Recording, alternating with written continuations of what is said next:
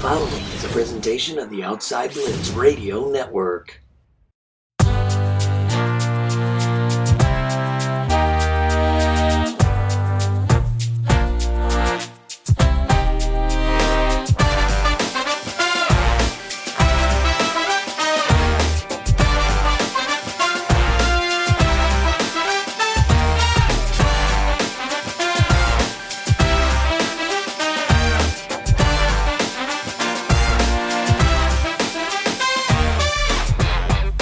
And welcome, ladies and gentlemen, to the Outside Blitz. I'm your host, the fabulous one, Scotty Freytown, along with my co-host, Alex Steele, the Cannonball, returning. What is happening?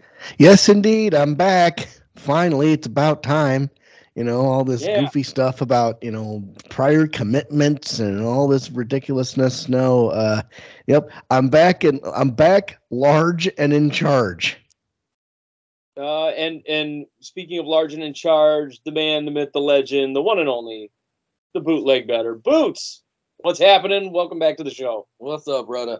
Uh, people, thank you. You could have been anywhere else in the world, but you're here with us. You're here with us We right here. you. Yeah, baby, the outside blitz. Gotta love it. Gotta love it. But folks, we are uh the off-season action is is underway. All of the we're preparing for free agency frenzy in the next couple of weeks. That's coming. Um obviously I believe it's May uh, March 15th is when it opens up uh, uh, officially, but I, I think we're we're talking about March 13th as far as uh legal tampering period. We Yeah, where they camp out at the uh, at the doorstep. Yeah, I mean, it, most times it's it's crazy. You you always see that like all the signings are taking place on legal tampering day. Yeah. Uh, they, you know, everybody. How is it legal? Tam- uh, why not just call it? You're you're done. Why is it legal tampering? Yeah. It's either tampering or it's not. yeah, that's what they call legal tampering. I, I mean, it is what it is, but that, that's what's going to happen. Most of these teams are, are going to know that these guys are signed to their team or have agreed to a deal. It's rare that things change. We've only seen a couple of times where a, a guy will agree to a deal on legal tampering day, and then later on will rescind his uh, his deal there Mm. and go to another team. We saw it a few years ago with Anthony Barr. He agreed to a deal with the Jets and then decided he wanted to go back to the Vikings on like free the high agency day. school kids when they, you know, put the hats on and in front of the cameras, but then rescind the letter of intent. Right, exactly. It's it becomes very very college football like. Yeah. Um, but we do have a lot of movement going on throughout the league.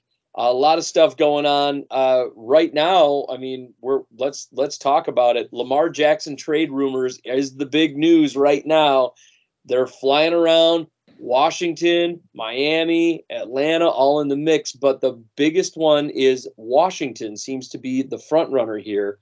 There's a lot of folks talking about Lamar Jackson, possibly to Washington in the next couple of days here. Uh, you could see a deal take place in the next couple of days. Cannonball, let me ask you, you're the first, it's your, it's your first day back. Let's go ahead and fire out. What do you think of this Lamar Jackson stuff? Where do you think he ends up? How do you think? I mean, do you think a deal happens with Washington in the next couple of days? What's your take? Well, uh, first of all, uh, Ron Rivera, uh, well, uh, what Ron Rivera's the head coach, right? Whoever the owner is, uh, they need, he needs to sort out his legal issues uh, at some point in the future. But uh, but all jokes aside, um, it would be interesting to see if Lamar does go to Washington, and the reason is that there is, uh, you know, because they released Carson Wentz, which is like okay. Uh, that that's certainly an indication that they're moving, they're out with the old and with the new. Where does Taylor Heinicke fit in with all this? Because as we as we pointed out multiple times throughout the season last year, uh, the players uh, played a lot for Taylor Heinicke. Will they be open to uh, Lamar Jackson? Will they be open? Because believe me, a superstar of his caliber can only benefit the Washington Commanders. But uh, how will the rest of the team receive him? Will the rest of the team receive him as uh, a guy that's just asking for too much money, or will they come together and go, you know what, this guy's going to help get us to a Super Bowl. Let's uh, get it. Let's get in. Let's get into this together, and you know, figure out a way to make this work. Uh, that that's the question that I have. Um, I mean, if, if Washington can and can you know come through and be the winner of the sweepstakes, as we've put it, uh, they'll definitely be in a prime position uh, to contend for at least the NFC East. Yeah, absolutely. And and right now we see Washington. Uh, several of these teams that are in the Lamar Jackson sweepstakes cutting players, making moves. On top of it, the Falcons are, are another one of those teams. They went out and dumped Marcus Mariota this week. So we got to see Mar- Mariota go out the door uh, for Atlanta. They saved 12 million in cap space. There's only 2.5 dead in on the cap there. Boots, what do you make of uh, this this Lamar Jackson, Falcons, Washington fiasco, possibly Miami? We've been hearing all kinds of stuff. What do you make all this stuff? Well, if he's going to go to one of those teams, I guess Atlanta would probably be the best fit as far as uh, his skill set in terms of running with the football. Yep. Uh, Arthur Smith, very run heavy type of offense. It's an old school philosophy. It's what uh, Lamar's been used to in Baltimore, that old school run first type of philosophy. I mean, uh, Drake London gives him a, a, big enough target because of his accuracy uh, issues, Lamar Jackson's accuracy issues, that is. And I don't think I don't think Atlanta's going to break the bank to try to bring him in because you got to look at what what he what Lamar's been and what he could be, and there's question marks on both sides of that. Yeah, the the one thing I will point out about the Falcons is even though they don't want probably don't want to break the bank for him, they do have the third most cap space in the entire NFL right now. So I mean they've they've got the money to deal. Um, we're we're probably talking somewhere around I I believe it's somewhere in about eighty million almost. So they hmm. got a lot of cap space to throw around. Um, do you really want? Well, it's like this. How much has has Lamar actually given to him? How many games has he missed as opposed to how many he's played, and how many meaningful playoff games has he played, mm-hmm. and how mm-hmm. many of those has he actually produced wins? Exactly. So yeah. you're so those two points are juxtaposed. yeah, I, I agree with you. I, I think you know a lot of people are going to be excited about Lamar. Um, I think if he goes the name, yeah, the well, name, you'll be really yeah. excited with the name. But when you get the results on the field, what's it really going to feel like? Baltimore's telling you that he may not be. He's not worth what he's asking. Yeah, for. he and I don't think Lamar is fifty million. I think that's that's crazy talk. I, I think we're all on that same page, right? Right, absolutely. And the other and the other thing you want to be concerned with is is it going to turn into another Russell Wilson situation? I doubt it, because you know this is this is quite different. But um, but that that question has to be lingering. Yeah, it, it definitely does. Big money and and other quarterbacks around the league are asking big money. One guy that could really affect it, and it really depends on how much he gets paid. One guy that could really affect the the amount that Lamar gets is Daniel Jones. He's reportedly looking for 45 million per year on an extension with the after they failed to pick up his fifth year option. I think that's crazy talk. I wouldn't pay him anywhere near that. I, he's I not worth 20 million. he's no, asking no disrespect, but I mean, come on, man. He's asking 45 million. You Boots, you you seem blown away. Yeah, I thought it was 4.5. I, I misread it. yep, 45 per year. Per year is yeah, what what yeah. Daniel Jones is asking. I think it's crazy talk. Yeah, put it like this: if you if you watch the if you watch the playoff game against the uh the Eagles, mm. that tells you everything you need to know. Yeah, I agree. I agree wholeheartedly. Reminds uh, me of that thing you guys sent in the group chat about uh uh about that meeting where it's like he said four to five, but you know it was drowned out by the sound of Brian of Brian Daboll yeah. eating yeah. Italian food or whatever it was. Uh, all jokes aside, though, I mean, if, if he truly said forty five million per year, that's ridiculous. Yeah, if, if he if he does get forty five a year, imagine how that affects Lamar Jackson's payout. Oh, oh absolutely. You know, uh, I mean, Lamar should Lamar should be beg, Lamar should be demanding sixty if if uh, D Jones gets forty five. That's ridiculous. Yeah, I agree. Um, another guy that's going to wind up getting paid. We see the quarterback carousel kind of going on. Let's talk about it. Raiders released Derek Carr. We knew that, but he has been visiting with the Jets and the Panthers. Jets GM Joe Douglas says that there's no timetable for a quarterback decision. He says he feels that Zach Wilson still has a very high ceiling. I think he's about as high Gase at a press conference. And the Panthers coach Frank Reich says that Carr, quote unquote, checks a lot of the boxes. Here's my thing about this. Let me just point this out. First of all, Zach Wilson right now, um, his he's hit his ceiling. He's done. That's first thing. Second thing is Frank Reich to go out there and say, well, Derek Carr checks a lot of the boxes. Now, think about what Frank Reich just did in Indianapolis with all these veteran quarterbacks that he was bringing in Yep. that were massive failures for that team. What Yep. what the fuck are we doing here? Absolutely. Yeah, it's it's like you know, it, I think I heard this phrase before. Sometimes you kind of fail upwards.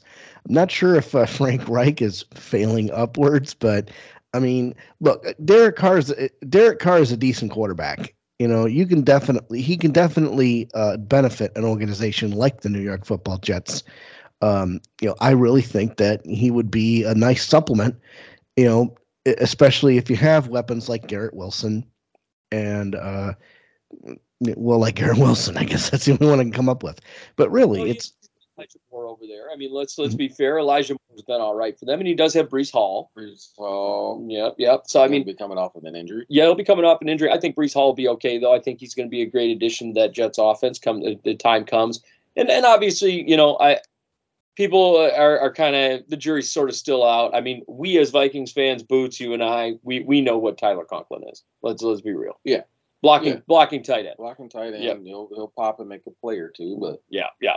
But Boots, what what do you make of this Derek Carr nonsense? uh, Frank Reich hasn't shown the consistent ability to to uh, field competitive playoff winning teams right since he left uh, Philly. Well, he hasn't he hasn't made the playoffs. I don't think since he's been with the Colts, if I'm not mistaken. There you go. So you you add that to the fact that he hasn't been the same since him and, and Doug Pederson were not on the same staff. Now Doug Pederson has gone on and taking the Jacksonville Jaguars to that next step and that next level. But Frank Reich, maybe he's just one of those guys who's better at being an offensive coordinator, Mm-hmm. right? And maybe not a head coach.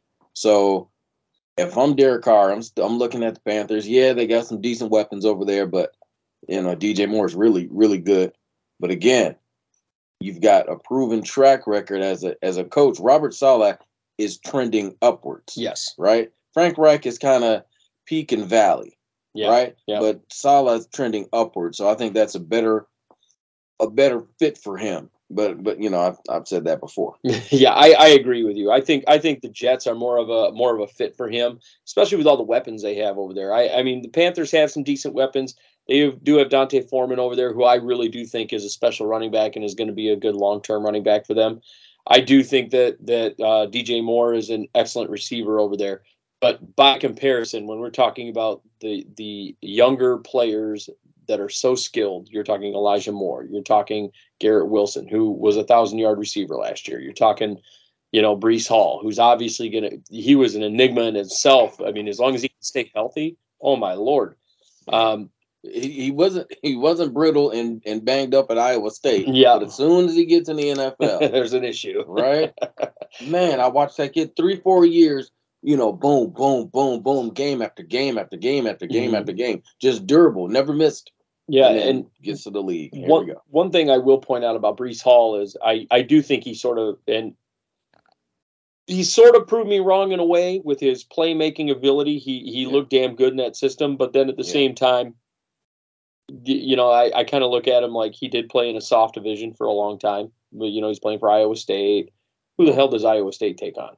You know, Yeah, Big Twelve, not a not a Yeah. ton of defense. yeah. So I mean, But- he he. The, I have some questions there about what what uh, Breece Hall is capable of on a full season's workload, but we'll find out. But as far as Derek Carr that goes, I agree with you guys. I think the Jets much better fit in that situation. But hey, we'll we'll see where it goes. Uh, elsewhere, speaking of of Derek Carr, his former team, the Raiders, are set to place the franchise tag on running back Josh Jacobs if the two sides can't come to a deal by the Tuesday deadline. You know, uh, I, I feel Raiders are just kicking the shit out of themselves at this point for this. You know, you you let the guy walk, or you you don't pick up his fifth year option. You call him a bum essentially, and then he goes out and he leads the league in rushing. I mean, Yep. that's gotta hurt. Yep. Gotta hurt. Um, Boots, Josh Jacobs. I mean, is he one of the best runners in the league still? Do you do you, do you pay the man in spite of the injuries that have taken place in yesteryear? I mean, what do you think this this is? Josh Jacobs, as much as as much as people talk and, and, and say certain things, he's proven that he can get the job done when given the opportunity. Like, you know, you don't see a ton of splash plays, you don't see the, you know, big runs, but what you see is consistent running ability either between the tackles and in that system, in that Raider system, whatever Josh McDaniels is doing with that offensive system, he produced. Yeah. All season long, consistently. He and uh, Davante Adams produced consistently all day, all day, and, and, and all season long in that system. So yeah, pay the guy. Yeah. And what you really, what they really need to do is get some help on that offensive line to continue to pursue keeping him happy and in a upright rushing position. Yep, and and one thing I, I will point out, the Raiders do have a, a decently high draft pick this upcoming uh, draft, so I mean they can really make some moves. But uh, Cody Mock to the Raiders. Hey, you you could see it. It could be interesting. Uh, Alex, what what do you make of this Josh Jacobs situation? Uh, do you pay the man? Absolutely. Um, the, right now, you you put the nail on the head. Uh, I I I take this Raiders organization. Uh, it's akin to that scene in Liar Liar, where Jim Carrey is like slamming a toilet seat on his own head, you know, trying to get out of a court case. Um, not that they're trying to get out of a court case in Las Vegas. Uh, they're just shooting themselves in the foot because they don't know what the heck they're doing over there. Uh, they don't know what kind of a talent they really have on their hands. Pay the man you know uh, come to a deal uh, so that you can a he could be happy and then and then in turn produce for you and b have a decent you know have a top tier running back in your arsenal that you can use uh, to set up play action to do all the things that, that a running game is intended to do. You know it, it's silly. And if you let the man walk i think it would be a personal insult to have him franchise tagged like if you're gonna if it's tag you're it, then it's like Josh Jacobs, you know, is probably going to do less for your organization because he's going to resent the fact that he's, you know, he got tagged. Oh, okay. Well, that means they don't want to play ball. You know, so I'm not going to play ball. You know, that's what that's what might happen if he gets franchise tagged. So watch out for that announcement, and then we'll see where uh, Vegas's chances go as far as having a you know a decent offense probably end up being like a uh, a tryout for another team. The, the, this upcoming season will then become a tryout for another team. Yeah. Right. So get a big ass check. It's right. A, usually it's about ten million dollars for that tag right now. Yeah. Just get get that guarantee and you know and try to stay as healthy as you can for your next team. Yeah, I, I, think that's where where it's headed. We've seen a couple of running backs uh, uh, get get franchise tagged recently, and they make that big money. As long as they stay healthy, you go on to your next team, and and you get signed to the big money deal. And as long as you have a decent enough year, I mean, you break a thousand, it, eh, you're you're basically going for big money. And but the average running back career is what three, four years, if that. Well, uh, well, the average I think is eight in the league. Um, but but the the best years it's about three to four. I mean, uh, right. be it injuries start. Unless your name is Frank Gore. Yeah, that right. man, unbelievable. But uh, you know he's still playing. Yeah, that's all. That's all in the backyard. Yep. And then uh, uh, other players, other or other running backs rather, getting getting paid, but you know, franchise tagged. I guess you got Tony Pollard first of all the Cowboys are in, in limbo right now. They're going to franchise tag running back Tony Pollard if the two sides can't work out a contract by Tuesday's deadline. That'll be a $10 million franchise tag for Tony Pollard. But then on top of it, the Cowboys have also said the re- and, and they haven't come out and said this, but this is the report from Adam Schefter is that the Cowboys are reportedly done with Ezekiel Elliott and are rumored to have plans to move on from him this offseason. That's a them, bad move saves them 5.1 million on the on the salary cap, uh, and it gives them an 11.8 dead cap hit to release him. Uh, you know, I don't know how I feel about this. On one end, I I know people have been pointing out, well, Zeke's production is has fallen. Zeke's production is going down. People, That's true. But but he's also been in a timeshare for two years. I mean, how can we sit here and talk about his numbers dropping or whatever the case may be when Zeke Elliott has been in a timeshare with Tony Pollard? I mean, it's mm. no wonder his his numbers have gone down. They've been they were literally this season going drive for drive one one drive would be Zeke, and then the next drive would be Pollard. and the next drive would be Zeke, and the next drive would be Pollard. And that's what they were doing all games, uh, like entire games, all season long. It just doesn't make sense for them to be pointing the finger at Zeke as though he's the problem when you're not giving him the proper workload or the same workload that he was getting in the past. It just seems silly.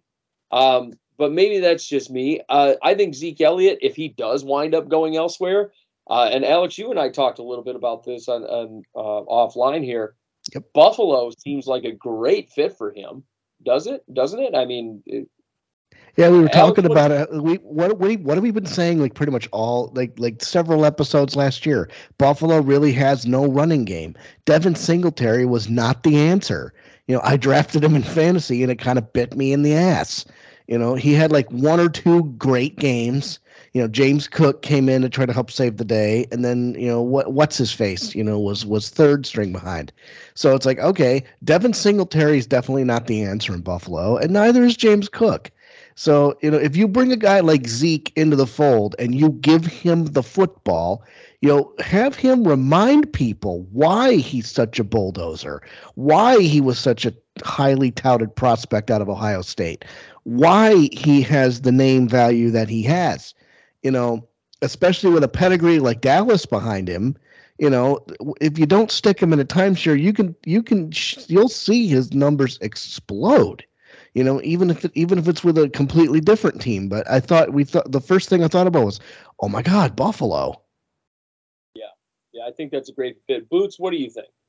Well, uh, I can I can see exactly where you're coming from, but Buffalo's going to need help on that offensive line. Yep. If they oh, yeah. want to guy like it, because what is it Ezekiel Elliott been used to? A strong offensive top line. ten offensive line, yep. opening holes, pushing the pile, stuff like that. Like he's, you know, he's not done.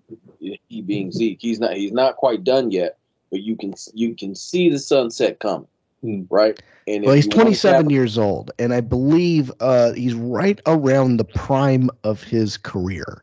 You know, if you as long as you uh, use him properly, you know, he's at the point where it's like, okay, he's right at the top of the mountain. I mean, he's, he'll start to slide down like a 29, 30, 31, but you know, he's 27. You know, he's right there. So this is a tremendous opportunity for a team to take advantage of Zeke's youth while it lasts.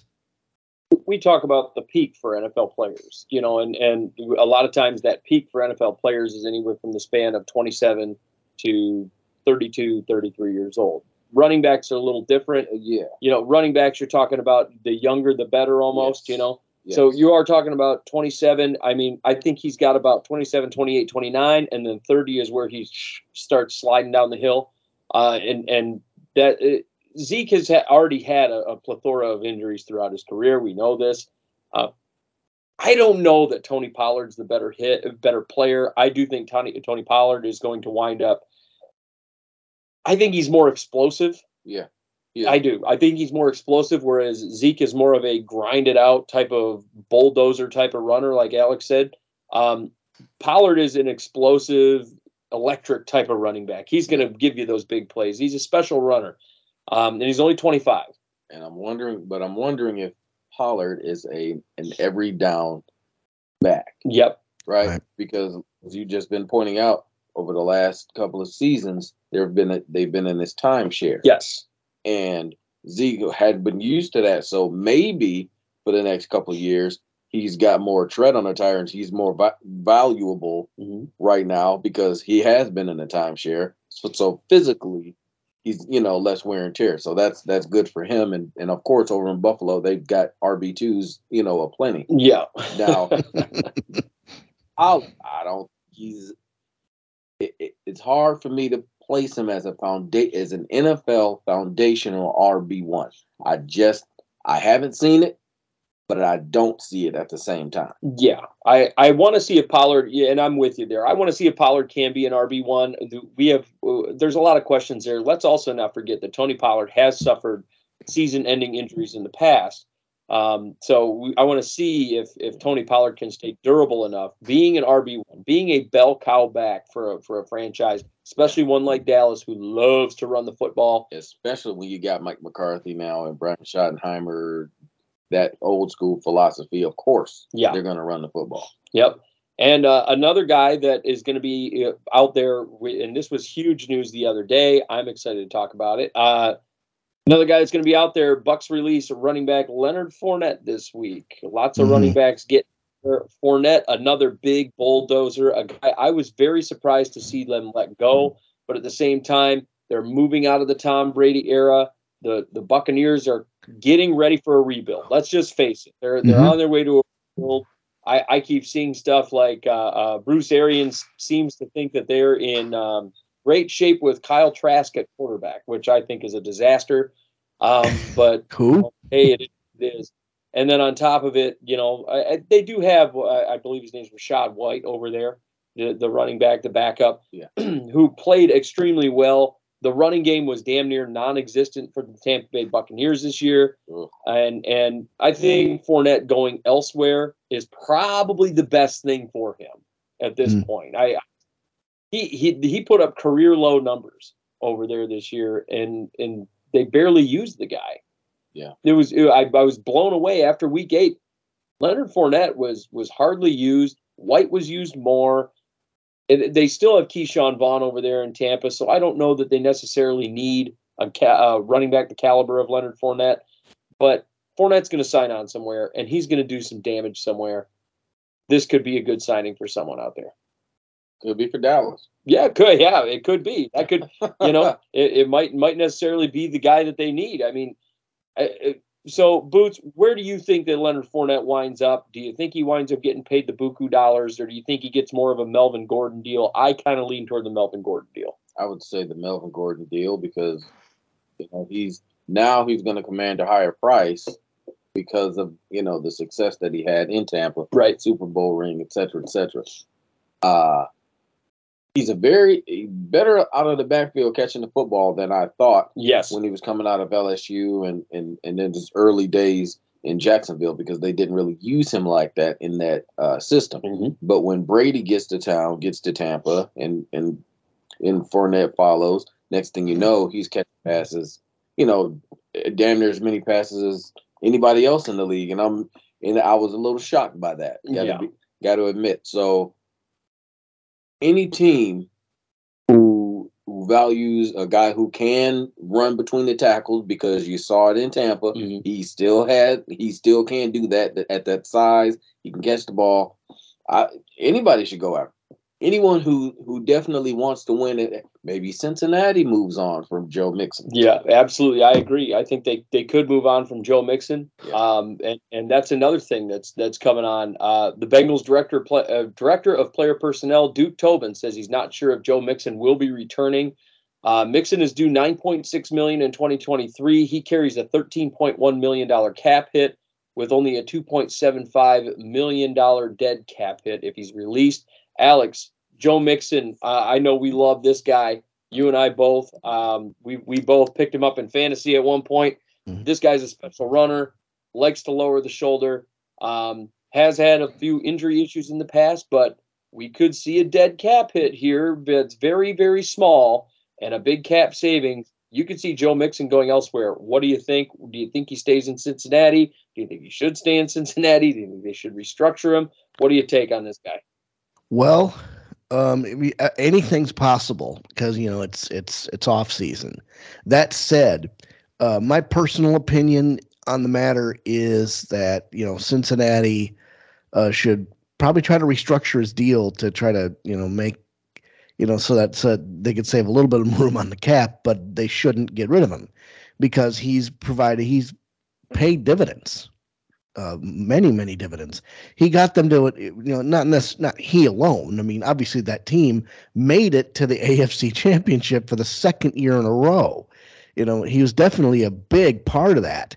And you know i think if cincinnati wants to keep that momentum going with uh, the, the triple threat of uh, i'm calling him the triple threat uh, uh, officially uh, tyler boyd t. Higgins and Ja'Marr Chase you know, and and you know, and and then Joe Cool, you know, under center, you know, and and having Joe Mixon in the backfield, that combination on offense is tremendous. Yes, they need to fix their offensive line like nobody's business, but uh, to their credit, you know, throughout the season, you know, you know whether it was the game Buffalo or whether it was you know the game the games that they had to prove themselves against the Ravens, you know that team you know dug up dug up from from uh, adversity, and Joe Mixon's a big part of that. I think he should he. It would behoove Cincinnati if Joe Mixon stays, but it would behoove Joe Mixon if he could you know uh, uh, plow his wares elsewhere, for lack of a better term.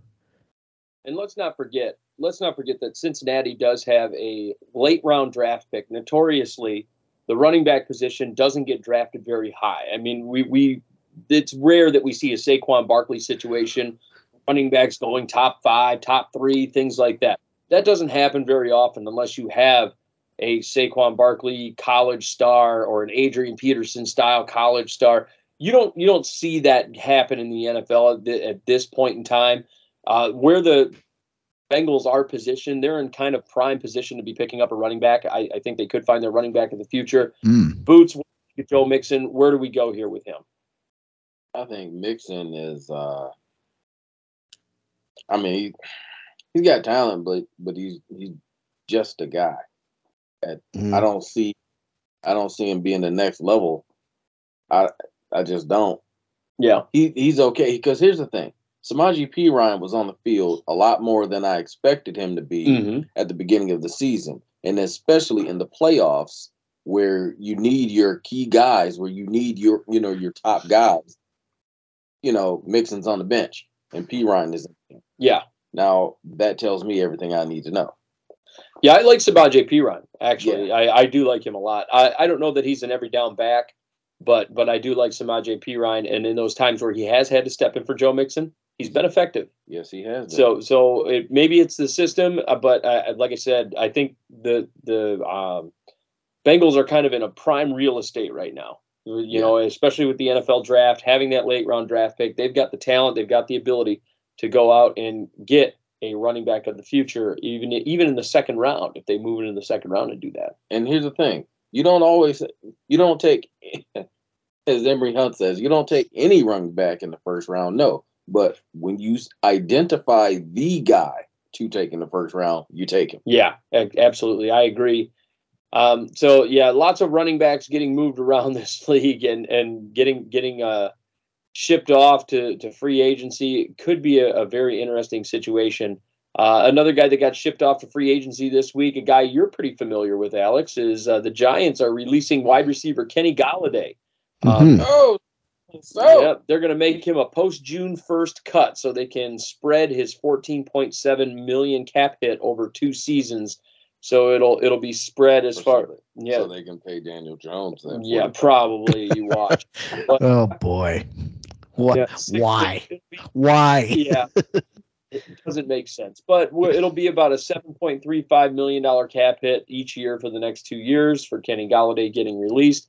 Um, you know, Golladay has been so underwhelming since leaving Detroit. I think he was an excellent scheme fit for Detroit, and then him going over there to to the Giants has been a disaster. It's been a disaster since day one. We remember the reports coming out about how Kenny Golladay was in contract negotiations, but actually took a call in the bathroom, and it was the the Baltimore Ravens calling him, trying to negotiate a deal with him while he was in the Giants facility, and someone overheard him in a bathroom stall negotiating with the Baltimore Ravens. I mean, all kinds of crazy stuff coming out. Mm. So What are they doing in the bathrooms over there in East West? yeah, apparently it's something He's crazy. probably lightening his load a little bit, if you know what I mean. Yeah, but but Kenny Golladay apparently excused himself from the meeting to go into the bathroom and negotiate with the Baltimore Ravens. Now, I, I mean, allegedly, I'll say allegedly, Allegedly. allegedly, but you know, it's it, it's just a wild uh, uh, uh, situation there. Kenny Golladay hits free agency. I think his career is over at this point. I think he's basically done. Uh, Boots, what do you think of Kenny Golladay? Do you think I think he's toast? Uh, well, I wouldn't go so far as to say that. Um, maybe you know, maybe lightly toasted, but but I don't think he's toast. Period. Uh, yes, in Detroit, he was a he was a, he was a, a wide target that was uh, Stafford really liked throwing to Golladay, and Mm. when, and when we saw it, we said, "Man, this guy shows all of the prototypical, you know, stylings of a an A one top level receiver." Yeah. And when he goes to the Giants, we think, "Oh shoot, uh oh, he's taking his talents to New York, and you know, bright lights, big city." And it never quite worked out. The talent is still there as far as far as his ability. He'll if he went somewhere, let's say he goes to Chicago Mm. to uh, a quarterback like Justin Fields, who is eh, on the on the accuracy, right? So you can use that big frame and that and those long arms and that and that catch radius, right? To to where you don't have to be so accurate and you can just get it in the vicinity, just get it to where he can make a play on it. And he's shown the ability to do that, especially with Stafford. Yeah, big bodied guy, uh, very capable in traffic. I, I, I Yeah. we've seen that quite often. Alex, you love Kenny Golladay, or you loved him when he was part of the Detroit Lions. At this point, the Giants, and you're going, woo, we dodged a bullet with that twenty million dollar deal, didn't we? well, it, it's it's uh, refreshing to know that. Uh, I okay, so yeah, I mean the the situation uh, that that Kenny's found himself in, in in New York, and now that he's getting cut.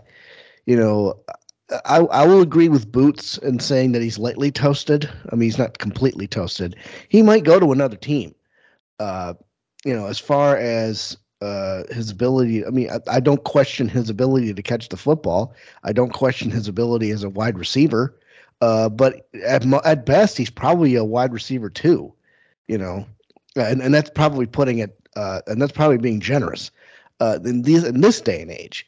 Uh, but if you if you're gonna send him out the door, you know where's he gonna go? I mean, what team is really looking for a wide receiver two? Nobody's really look. No, nobody really looks for a wide receiver two, unless you can get him on the cheap. And you know, ma- you know, I could probably think of a. I can't think of any teams off the top of my head where he could possibly go and and be of a significant impact. You know, he'd probably just be another guy hanging out in the roster, like, okay, well, our guy's down. Can you come in and do some reps for him while we we, we you know straighten out his hammy or whatever? Well, I can think of a, a couple of teams that he could be a wide receiver two for, and it's interesting that you bring that up. Uh, there are a few teams that are going to be looking for a wide receiver two. Uh, first and foremost, one of those teams, the Tennessee Titans. Uh, the Titans are are went on a releasing spree this week. Mhm. I'm I'm kind of blown away by the guys that they gave up. Uh, they released offensive tackle Taylor Lewan. He's arguably one of the best offensive tackles in all of football. I'm Mhm. blown away by they go out and release wide receiver Robert Woods, which is the guy that I makes me think that uh, hey, they're going to need a wide receiver two over there for Treylon Burks because apparently they must really believe he's. Treylon Burks is his is himself a wide receiver too. exactly. And then the Titans also released kicker Randy Bullock, which was actually a really surprising move. Three surprising moves. Hmm. I think so. First and foremost, jumping into Taylor Lewan. There are a lot of teams out there that are going to be in the market for this guy. He's going to get paid huge money no matter where he goes. Taylor Cincinnati. Yeah, Cincinnati would be a great fit. The Tampa Bay Buccaneers would be a great fit. They need to fix their offensive line. The Dallas Cowboys would be a great fit. They need offensive tackles. There, there are teams out there that could. Buffalo. Buffalo would be excellent for him, especially if they go out and they pick up a running back. If they know- get Zeke. Yeah, there are teams. The the Raiders would be an excellent pickup, an excellent spot for him. I mean, and that's going to be a big money signing. Somebody's going to wheel and deal for Taylor Lewan. I love Taylor Lewan, especially in those run heavy teams, those run heavy sets. A team like Seattle might be a good fit, especially with, with how rough their offensive line was last year. Getting a guy like Taylor Lewan on that edge would be really nice. I, I feel like there are plenty of teams out there that are going to be willing to pay big money for him, and I think he's going to wind up getting paid anywhere from 17 to 20 million a year. I think he's he's in that range. He's still got the age. He's I mean, Taylor Lewan's a great player. Uh, Boots, Taylor Lewan, where do you think he winds up, or do you where? How much do you think he gets paid? Well, I can't speak to that. What I can speak to is his play. Right? Yeah. Taylor Lewan is he's a he's a tone setter Yes. on the offensive line. What he is, he brings more value and maybe not in terms of scheme, in terms of protections, in terms of of uh, fundamentals and technique. What he brings is a mean streak Mhm. to your offensive line. He is a nasty offensive tackle. nasty old, Yeah. old tackle. So, and that's what uh, that's what he brings. So, in in a veteran leadership uh, type of capability, that's what every team is, is going to need. But yeah, the teams, you know, we just talked about Dallas, Dallas and Buffalo and, and and and the Raiders. Anyone could use it. You know, let's just you know say that. And I also think that these are these releases are almost power plays by the GM because the the GM and, and the coach situation there in Tennessee Mhm. is kind of funky. Yeah, you got a new general manager Yeah. over there too. It's the that's the other big thing. It's a brand new general manager who um uh, Ryan Carthon over there. Which, Yeah. you know, it's like mm, And I don't think he and, and, and Mike Vrabel are on the same page, yeah, right? Because I don't. If Mike Vrabel knew that Taylor Lewan was getting released, he said, "Well, send me out the door too." yeah, right? That's what I think Vrabel would say. So I think there's some fishy going on there in uh, the Robert Woods uh, aspect. Uh, Robert Woods to the Detroit Lions confirmed. uh, no. no. you know, it- actually, you know, you know, I, I'm I'm gonna go quite the opposite route. Yeah, Uh, I'm going to say Robert Woods to the Minnesota Vikings confirmed, given his Ah, history, uh-huh, given his uh-huh. history of being with the the Rams yeah. during that Super Bowl run and, and all those years where that Rams Yeah. offense was so high powered with Kevin O'Connell. Alex, you Which know, quarterback knows Robert Woods better than than Jared Goff? Though? Yeah, that's a good question. I mean, but There but you but you know, Kirk Cousins over there. I don't know. yeah, give him another weapon, please. Yeah, get, Give, Yeah. give Kirk. he he does he does need weapons. That's true.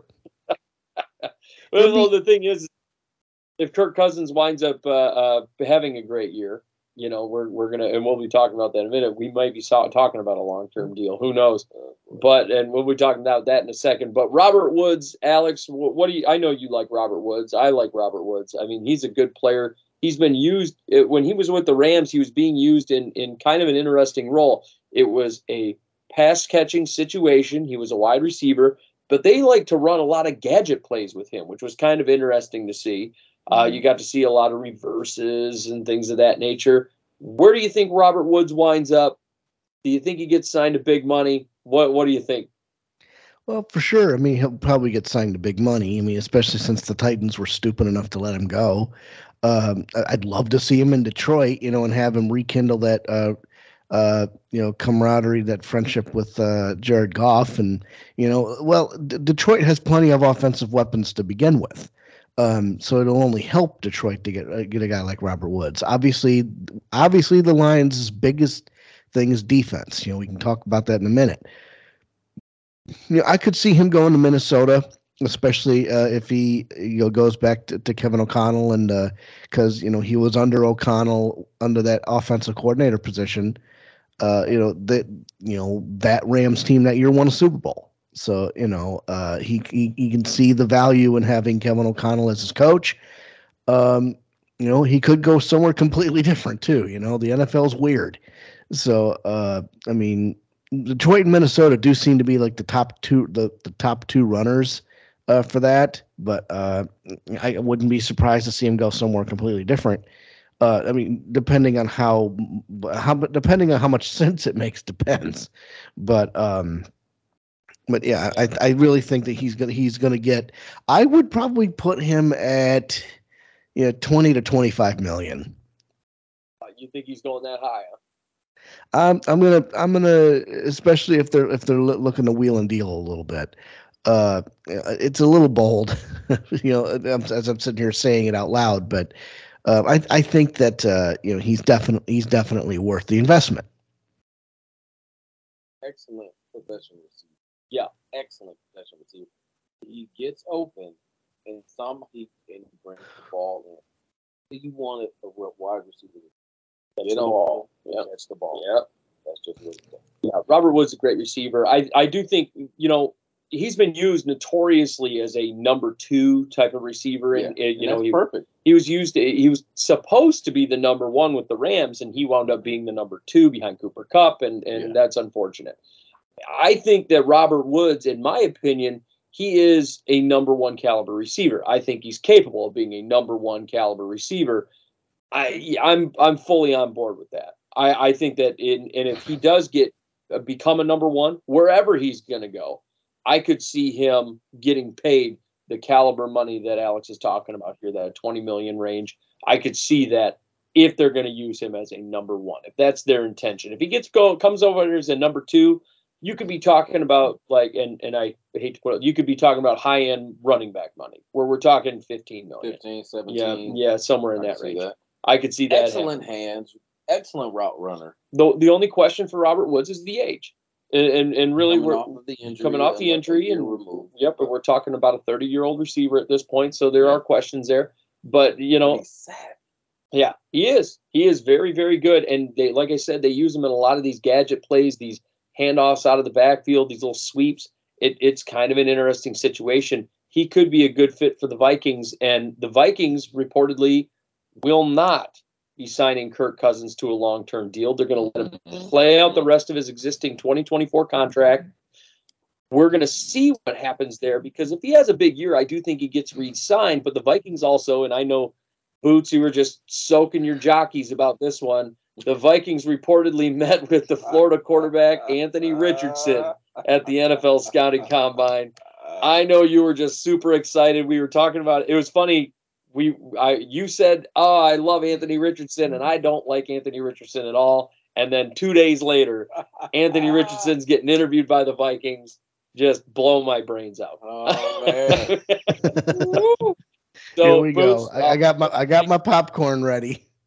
Oh God. Imagine the possibilities. Imagine Anthony Richardson dropping back, scanning the field, and he's got KJ Osborn and he's got Justin Jefferson running down the field, and he puts that thing in a dome, He puts that thing up. Yeah, Anthony Richardson, he needs to work on pacing, a little bit of timing and touch. Hmm. Yes, but he's got excellent mechanics.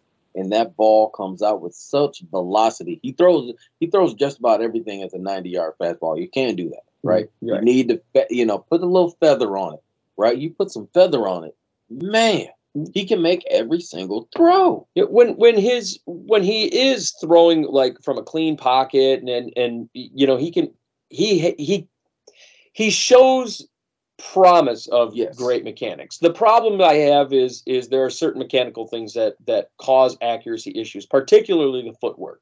It's the footwork for me that really and he's going to have to figure that out because right now I look at him like a Lamar Jackson type player going into his rookie year. Where remember Lamar, for example, ran all over the place. He's an athlete. We know that. But Lamar was not accurate at all. He could, I mean, it was terrible for his first season. Lamar was awful accuracy wise.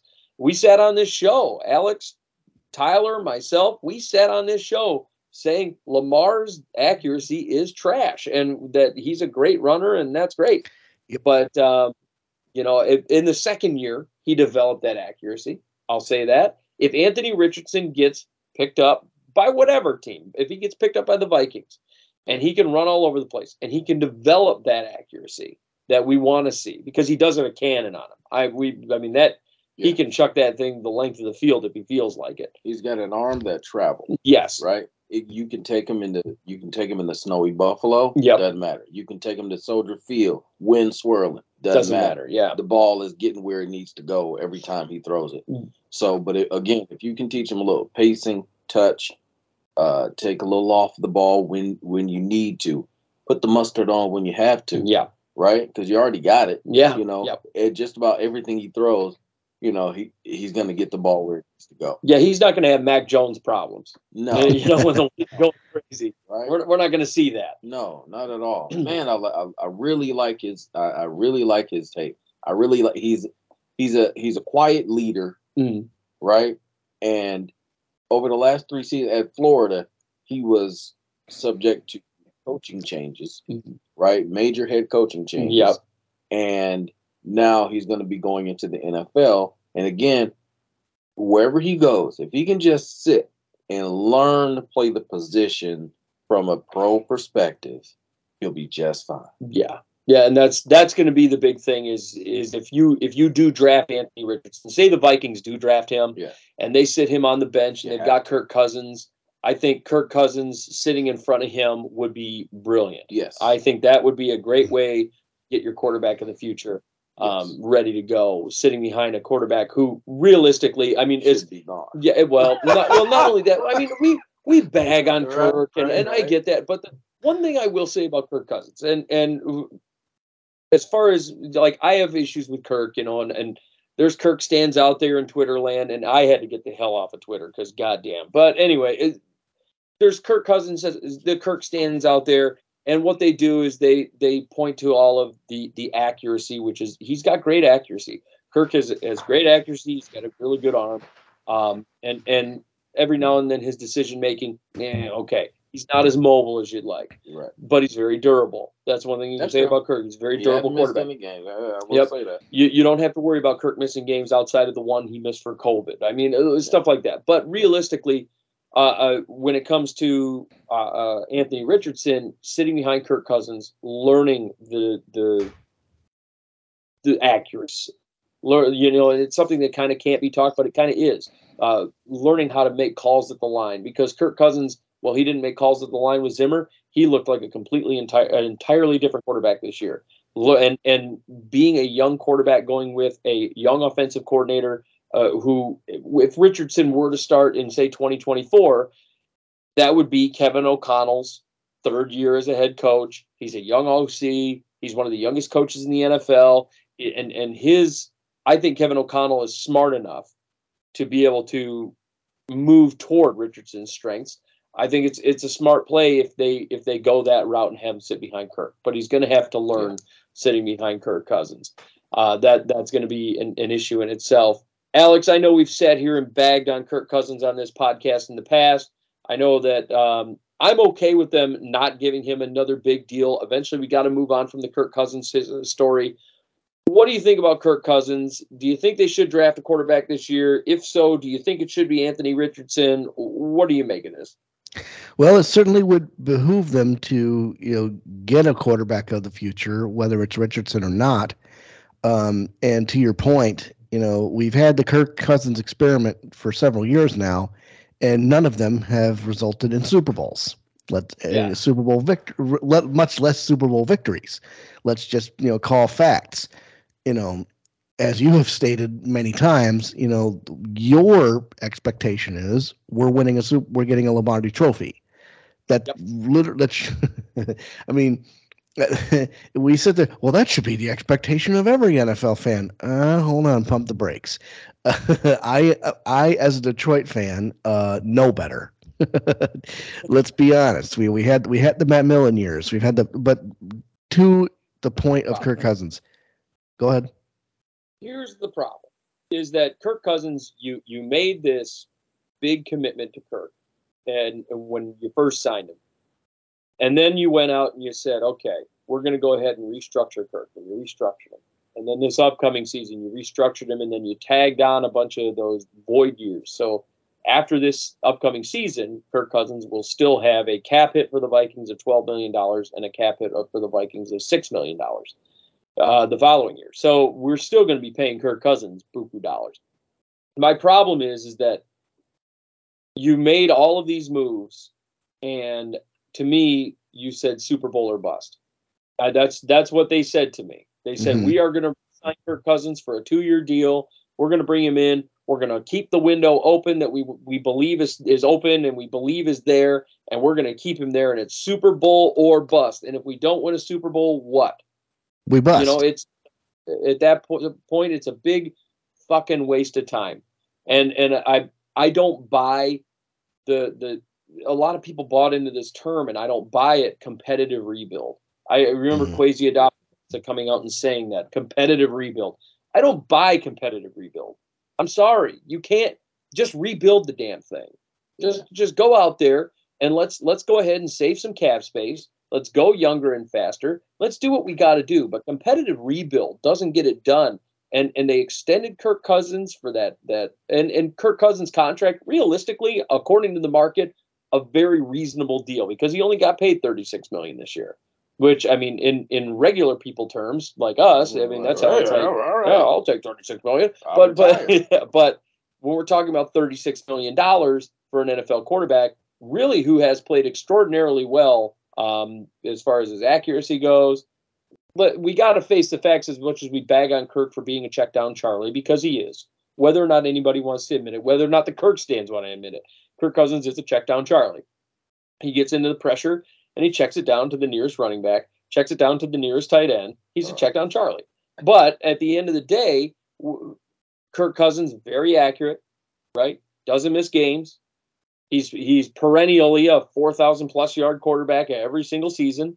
Mm-hmm. He perenni- perennially throws for for uh, thirty touchdowns a year. Mm-hmm. I mean, it, it is what it is. Uh, Kirk has not been a bad quarterback. He's just not been a great quarterback.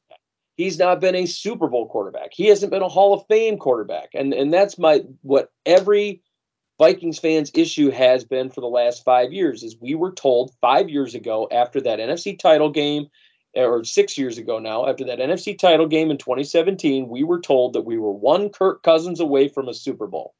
That's mm-hmm. what we were told. And since then, we have had two playoff berths, one playoff win, and an ass kicking at the hands of the Giants. That's what we've got. So that's why people are, are uppity, and that's why I've been uppity, because I was told that I was one Kirk Cousins away from celebrating my team as Super Bowl champions, and it just hasn't happened. And a lot of people like to point fingers elsewhere. And I understand this year the defense was bad. I will admit that wholeheartedly. Mm-hmm. But you bagged on that defense all last year. But in 2018 and 2019, when Kirk Cousins was brought into the fold, okay, they had a top five, and uh, I think it was number five and number nine, respectively, defense wise. So he wound up with two top 10 defenses and still didn't get the shit done.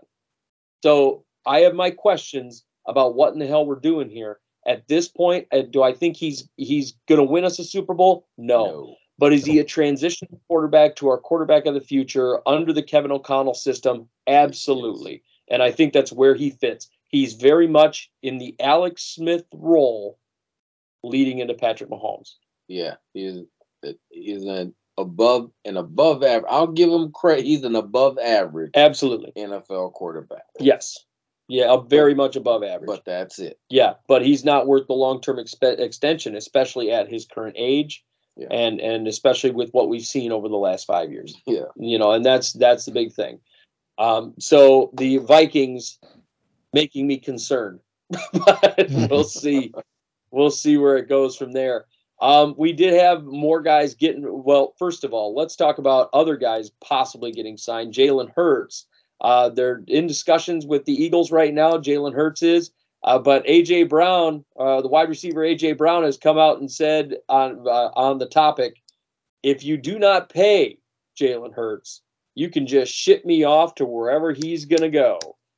And oh. I don't. Yeah, that that's a a big one. Um, I don't blame him. I think they have a great rapport. I think Jalen Hurts had a great year. I think him and AJ Brown get along gloriously. Um, Brown was a thousand plus yard receiver this year, one of the top receivers in the game. Um, he had a, a, a, far better year than he's ever had at all with the Titans. Um, and the, I mean, I, I, get the excitement. He's also going to have a little bit of an offensive coordinator situation going on because the Eagles have promoted their quarterbacks coach Brian Johnson to offensive coordinator. So they get a new offensive coordinator. They also hired their new defensive coordinator uh, former Seahawks defensive assistant and assistant head coach Sean Desai is their new defensive coordinator, which is a great hire, in my opinion. I love that. Um, starting out with the Jalen Hurts stuff, Boots, AJ Brown, um, making a statement here. Obviously, mm. I mean, talk do, about twisting the organization's arm. Yeah, yeah. Mm-hmm. Well, let me ask AJ, if they if they ship Jalen Hurts to Target. you gonna be down with wearing that red yeah, yeah. polo, brother. It's gonna be gonna be moving them carts all over the Yeah. all over. Hey, hey, if he working on the floor, I'm working on the floor.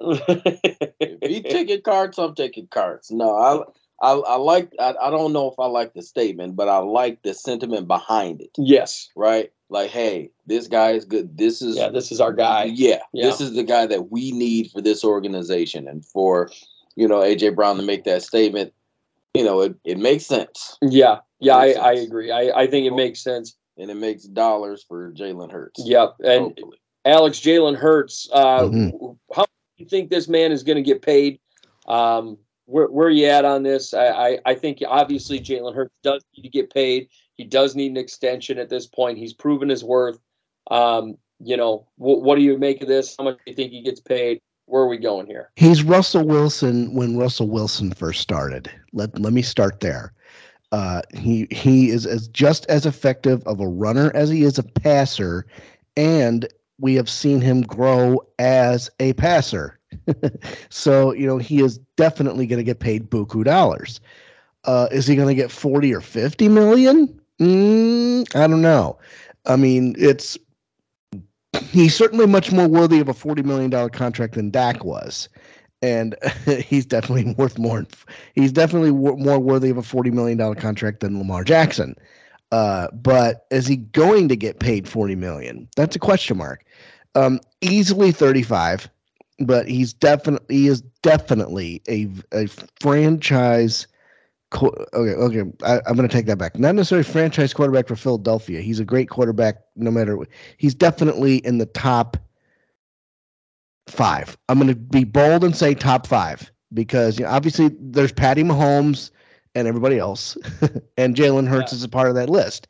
So he's he's definitely getting paid buku dollars, and I'm going to go ahead and say comfortably 35 uh, million. Think, uh, uh, and and that's comfortably. But uh, one thing I will say is that uh, if they do sign him this year, I think he gets a Kyler Murray deal. I think we're going to be talking about forty-five million dollars, especially because of the Super Bowl.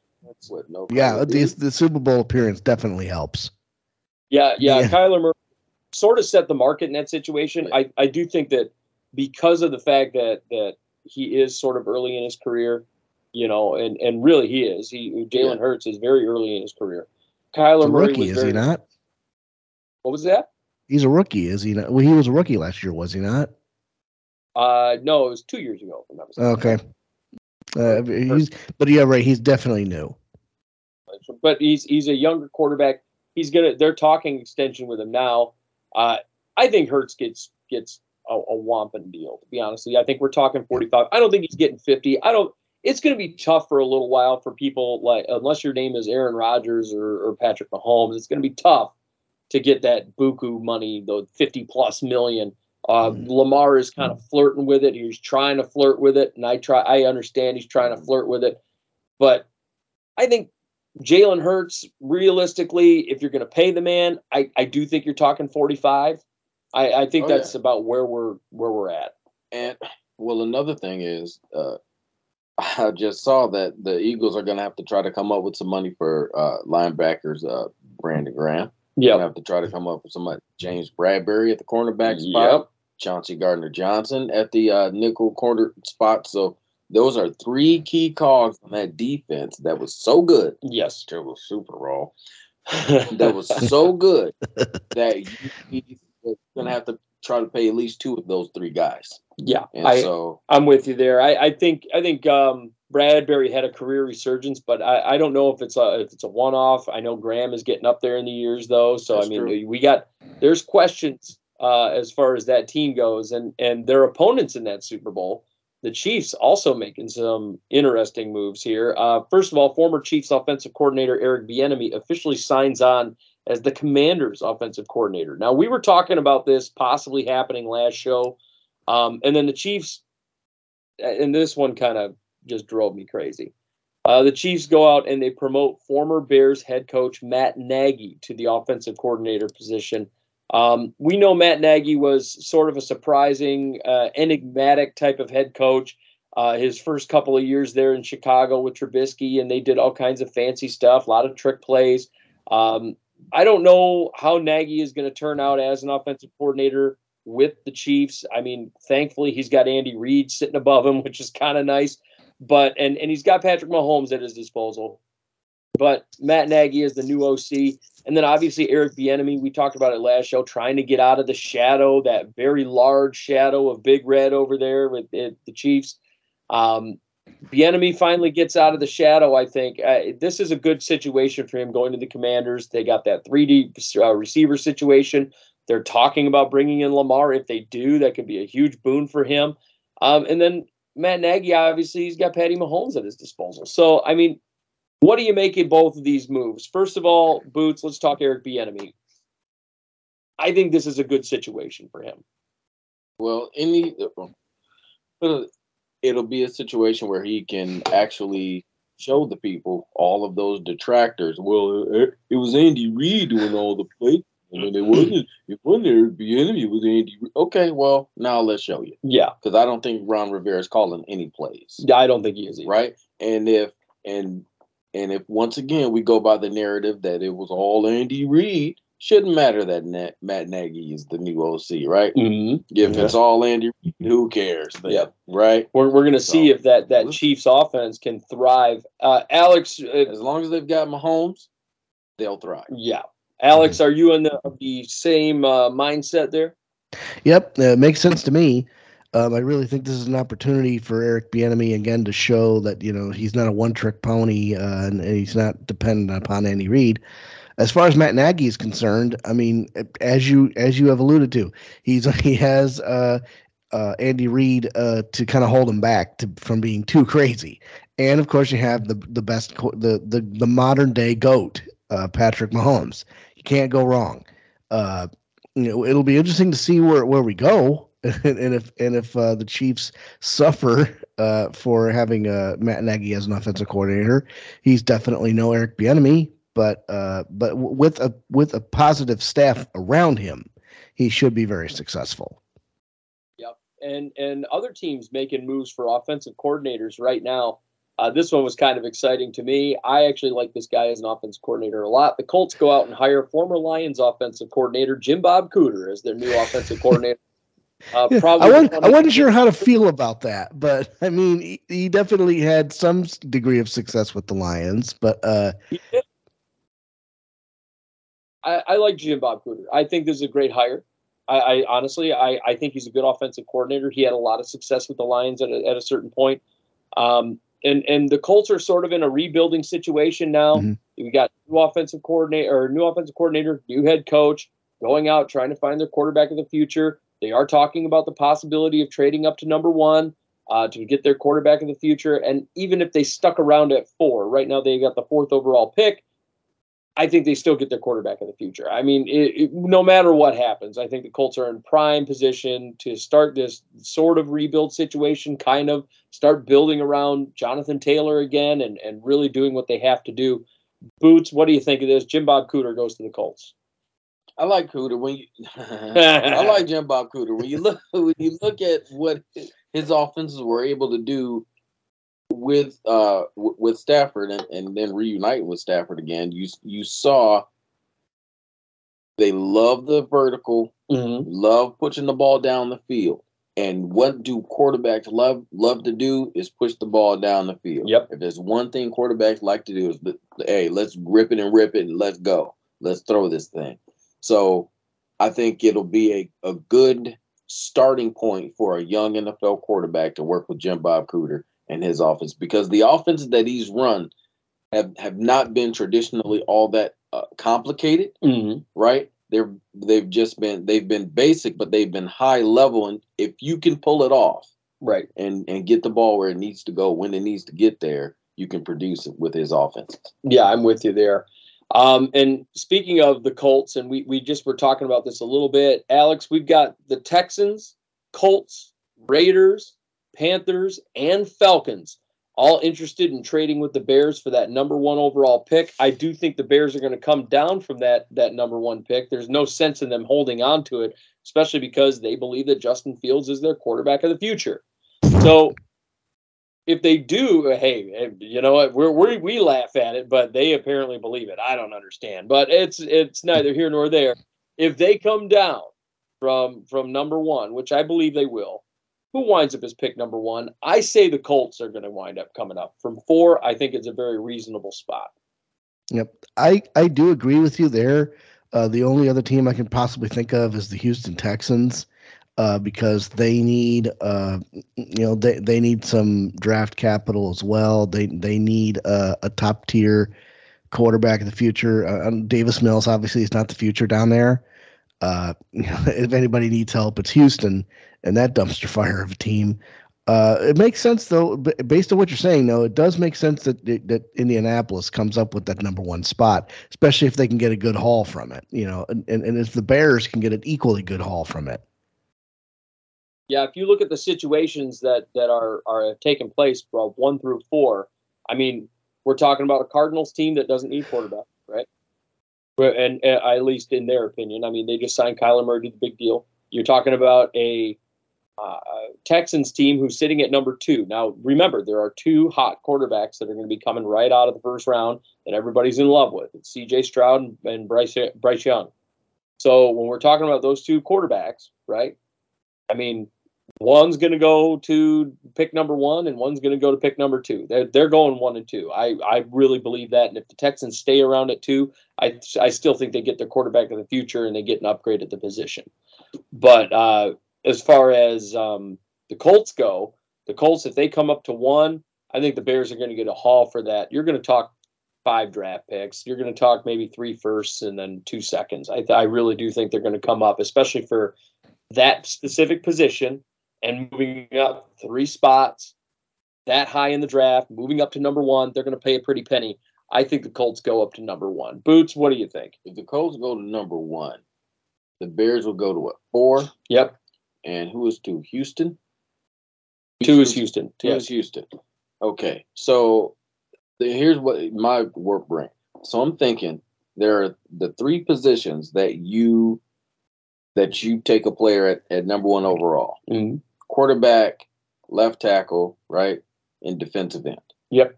Okay. Mm-hmm. So if I'm Chicago, I could either just stay at one and grab Will Anderson, mm-hmm. a game record, right?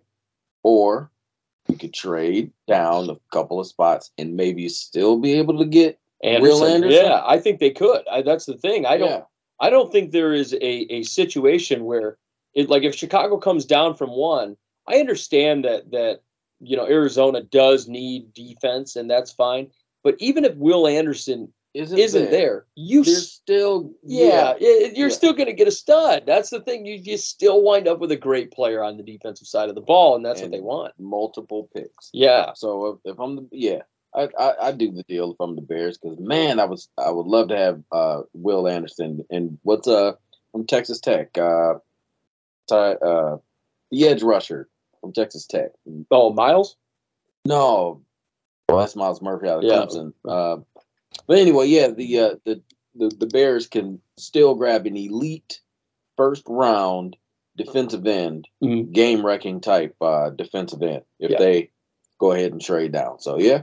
I agree with you, and and there there are going to be other players out there in free agency that they can they can snatch up it, that are going to fix this defense two players right now that are going to be out there for sure. The Rams released linebacker Bobby Wagner this week after one season. Bobby Wagner playing for the Bears would be huge for them. Bobby Wagner, obviously one of the best uh, linebackers of all time. Uh, he's played extremely well for Seattle. He played extremely well for, for the Rams this year, in spite of the fact that their record didn't show it. I mean, he did play extremely well. And then another guy that's going to be out there from the Rams. The Rams are having trade talks regarding corner Jalen Ramsey. They will mm-hmm. likely deal weeks. Uh, Ramsey was one of the best corners in football, still is. Uh, I, I, think he's outstanding, and anywhere he goes, he's going to be a game changing type of player. Uh, he's going to probably get a, a, first and a second. I think. I think he's worth probably about a one and a two, given his age and given his talent and skill set. Yeah. Uh, but Alex Jalen Ramsey. I mean, I know you guys are clamoring for him to come to Detroit, right? well, if if Detroit can secure uh, the services of Jalen Ramsey, it would be a very positive step towards beefing up that defense. Uh, that's the number one thing we need. And to get a player the caliber of Jalen Ramsey would be just stunning. You know, I can't guarantee he's going to go to Detroit. I mean, we don't know where else he's going. We, we don't know where else he's going to go, but it, it does excite me uh, to to think that, that that's a possibility. You know, uh, to have a veteran presence like that, plus you get a rookie uh, out in that area. You know, you have a veteran presence to try to help guide that rookie. Uh, you know, uh, like let's say let's say we get a cornerback like in the second or third round. You know, uh, you know, on top of on top of having Jalen Ramsey there, you, know, you get you get a you get a decent value out of a out of a second rounder, and uh, you have Jalen Ramsey there. You know, and let's get let's not forget you guys have Jeff Okudah over there, who was mm-hmm. outstanding. He, he was he was very very good this year, a shutdown corner. Very good. He, he this was the first year that Jeff Okudah really looked like the, the player that they wanted him to be when they drafted him. What three overall? Yeah. Yeah. No, no, it was it was a third round pick. They like the Eagles traded a pick to. Yeah. Oh yeah. There was no, it was number three pick. You're right. Absolutely. You picked overall. Yeah. So I mean, Okudah. I mean, being combined with Jalen Ramsey over there in Detroit. I mean, that's you know it's enticing. Yeah, that's a that's a that's a one-two punch.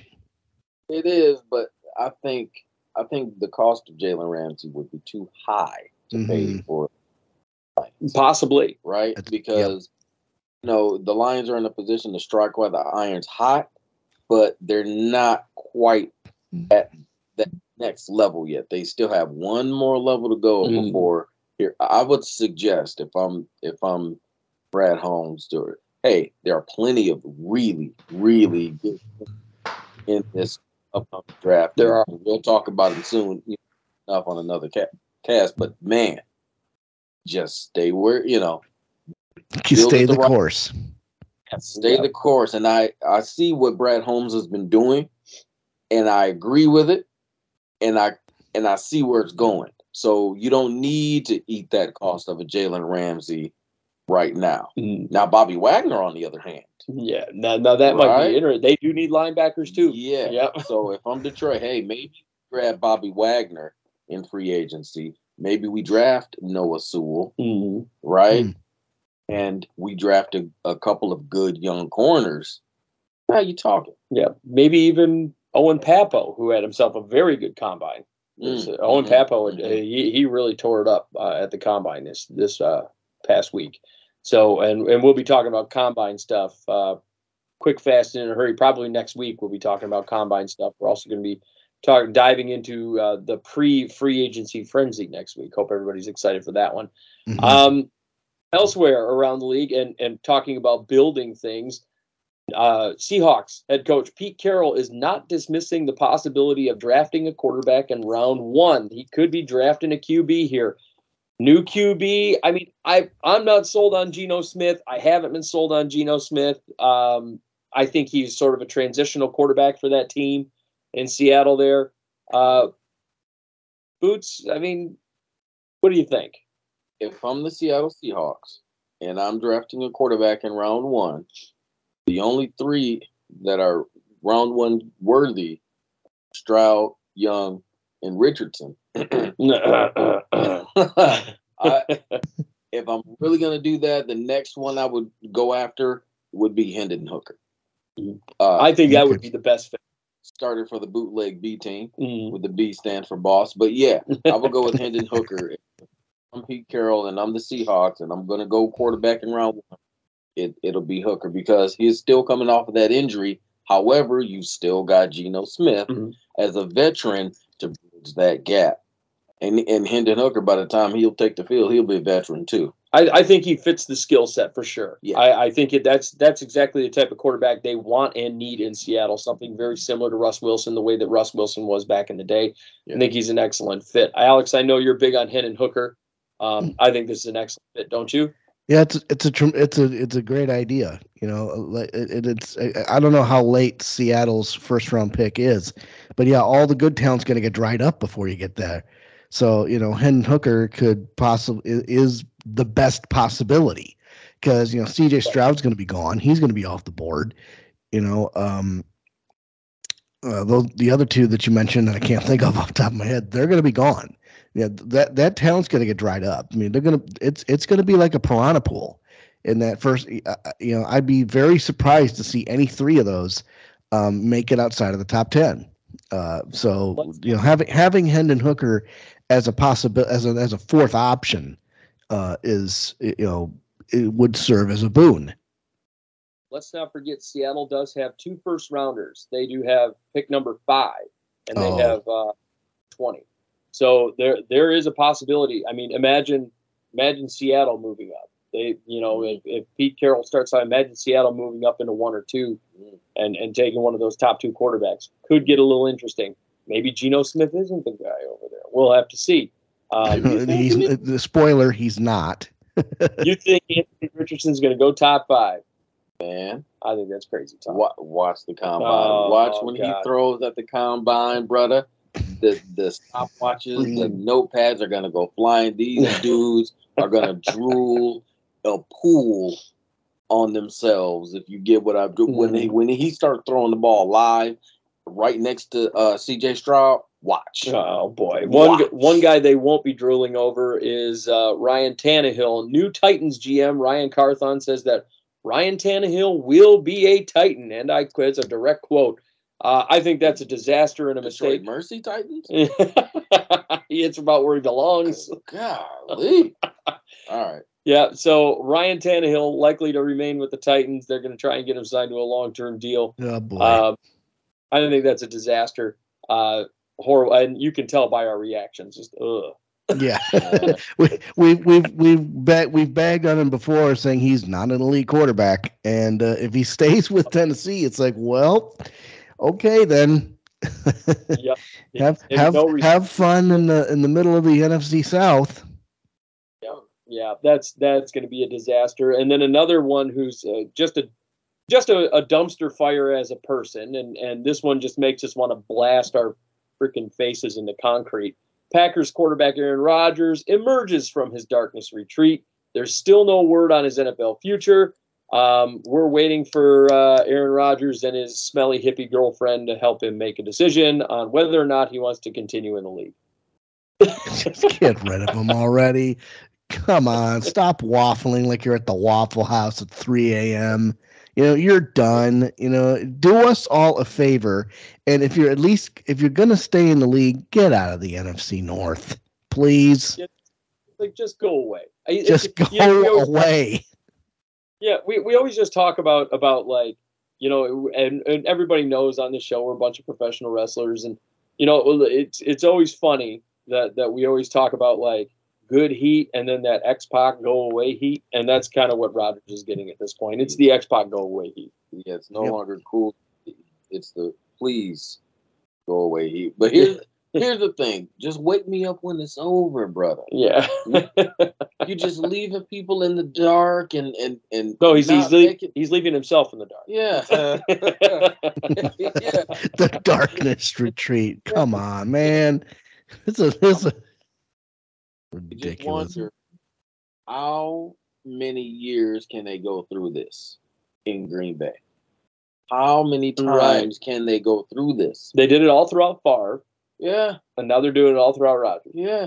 And then in the last three years, like every year is something else. Yep, It's like, come on, man. Either you here or you're not, yep, right? Pick Don't try to hold us hostage.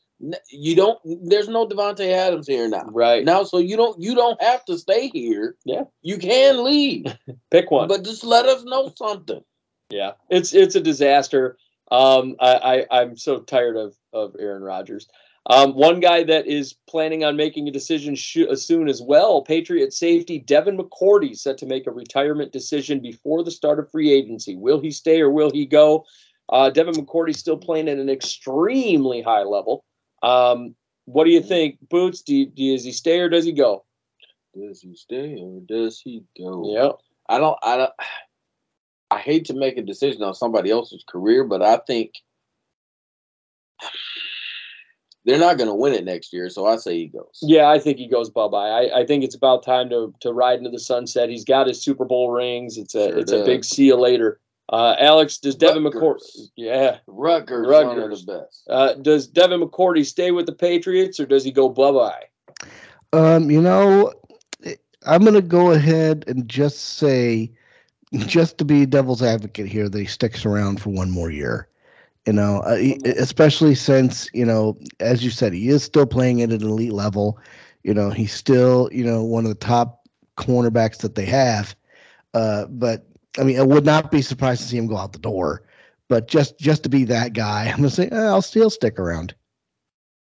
Yeah, I mean, he could very well. I mean, their defense did play at an extremely high level last year. The Patriots' defense, quietly, quietly great uh, Yes. last season. Um, so, so that'll be something. Another defense that was quietly great, um, and and they wound up being a top defense. They're going to have a rough time because their defensive coordinator is leaving. The Bills' defensive coordinator, Leslie Frazier, is taking a year off from coaching.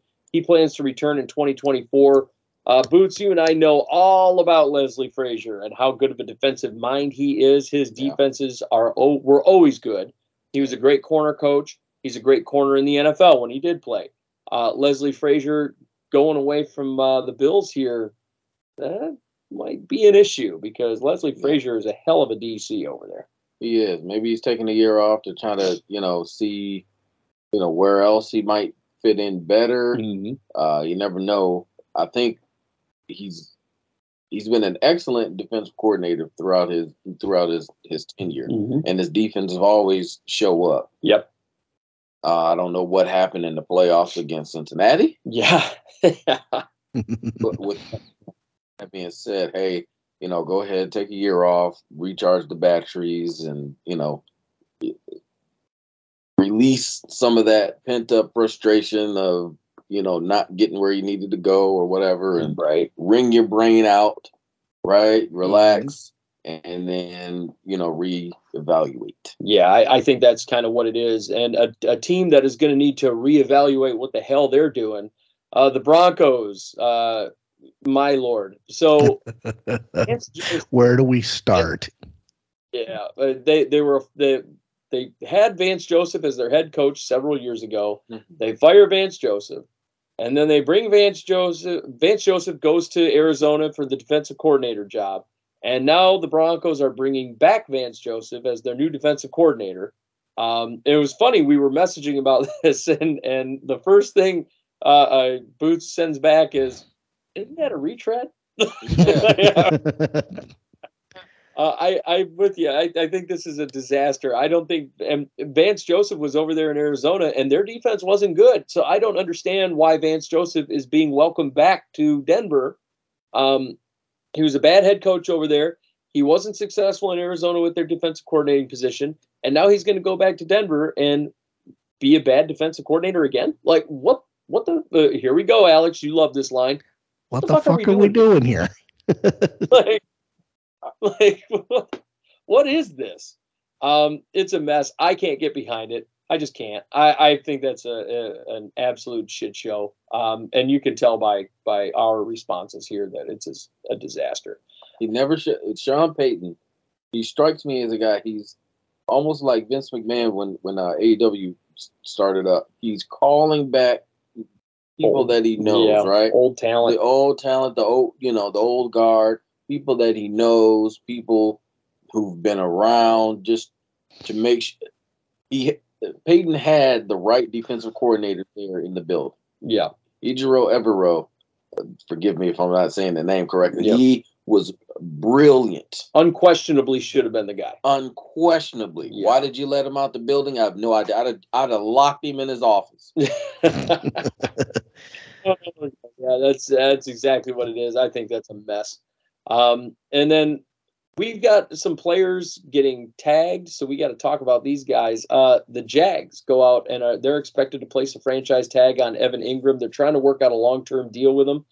I think this is a brilliant move. He had a, in a career year, did Evan Engram, especially in the back half of the season. That the last eight games, as the last eight or nine games, was some of the best tight end play we've seen in a while. He had a big touchdown in the playoffs. I love this franchise tag. I love the idea of resigning him long term. I think it's brilliant. Evan Engram. Uh, Boots, where are you at on Evan Engram? Evan Engram is he's always been okay. Yeah.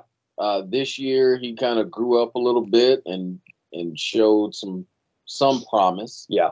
I mean, I guess if you're gonna use a franchise tag on him, you know, if it doesn't cost a, too much, I mean, you know, it's not my money, but if it doesn't, if it doesn't cost you too much, and you can tag him just to make sure the guy's on the roster, to make sure you can, you know, at least continue, you know, the run that you just started, Mm-hmm. why not? Yep. Alex, uh, Evan Engram, where you at on him? What do you what do you think about him? Uh, I, I think he's a, a stud.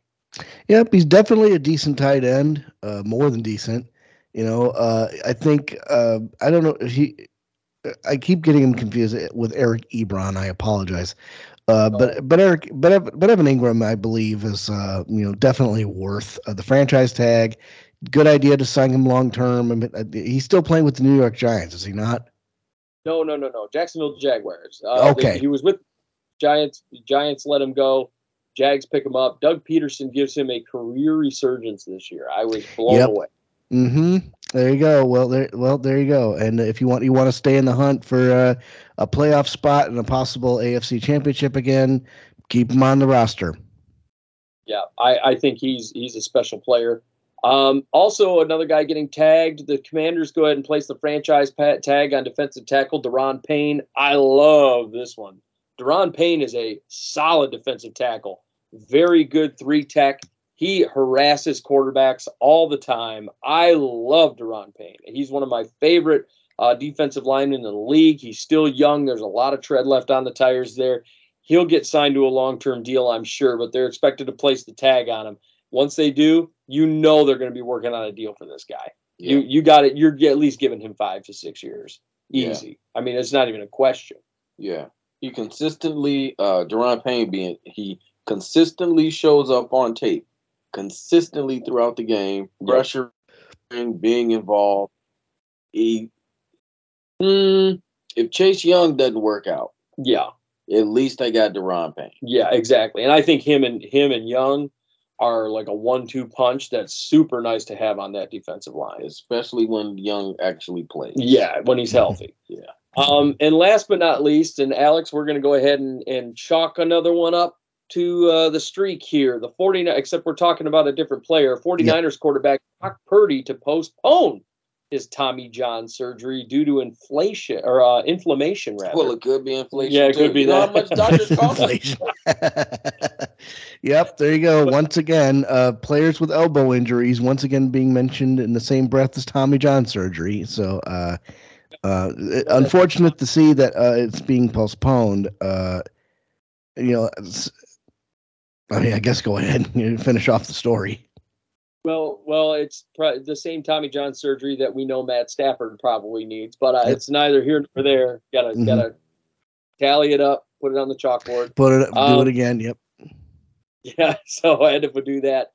But uh, we're going to finish the show today on prospects. We got prospects going on. We'll we'll save the uh, the NFC AFC stuff for next show. Uh, I we do want to go through these players or these um, players uh, these off defensive tackle prospects, defensive end prospects. I want to finish these things off before we go too long. But right. but the uh, defensive tackles, we're going to have a chit chat about these guys. Um, I'm going to start with the defensive tackles this time around because hey, these uh, these D, D tackles are something really really special. Yeah. Um, a lot of these defensive linemen, man, huge this year. There- There's there's such a, a massive amount, and uh, these are gigantic men. Uh, the first one, Jalen Carter out of Georgia, is my number one defensive tackle prospect. He's the unquestioned number one defensive tackle here. Not even it's not even debatable. Uh, completely obliterates opposing offensive linemen. He with his unexpectable level of speed and agility. He's a run stuffer, and he's got the ability to get to opposing backfields to be a disruption versus both the pass and the run. He possesses the versatility to play every position along the line, which I love. I think that's excellent for any team. Um, he's going to need to be double teamed. Uh, it- it's not just because of his size and strength, but because of his ridiculous, this ridiculously outstanding technique and speed that he has. Jalen Carter is an excellent player. Watching him on tape is a treat. Uh, big issues with discipline though, um, Yep. and and it's it was part of our news stories.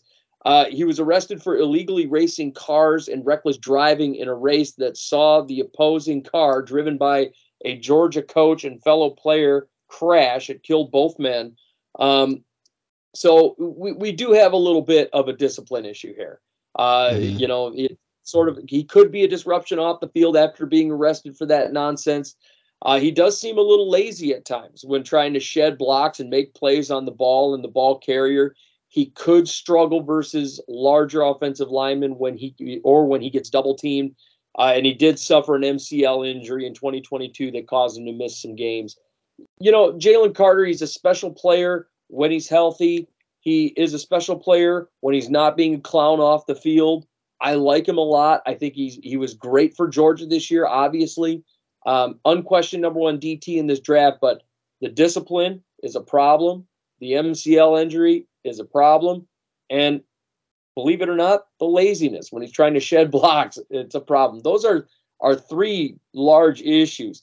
And those are the kinds of almost attitude issues that that saw Kayvon Thibodeaux last year kind of fall in the draft a little bit and go Yep. down to what I believe.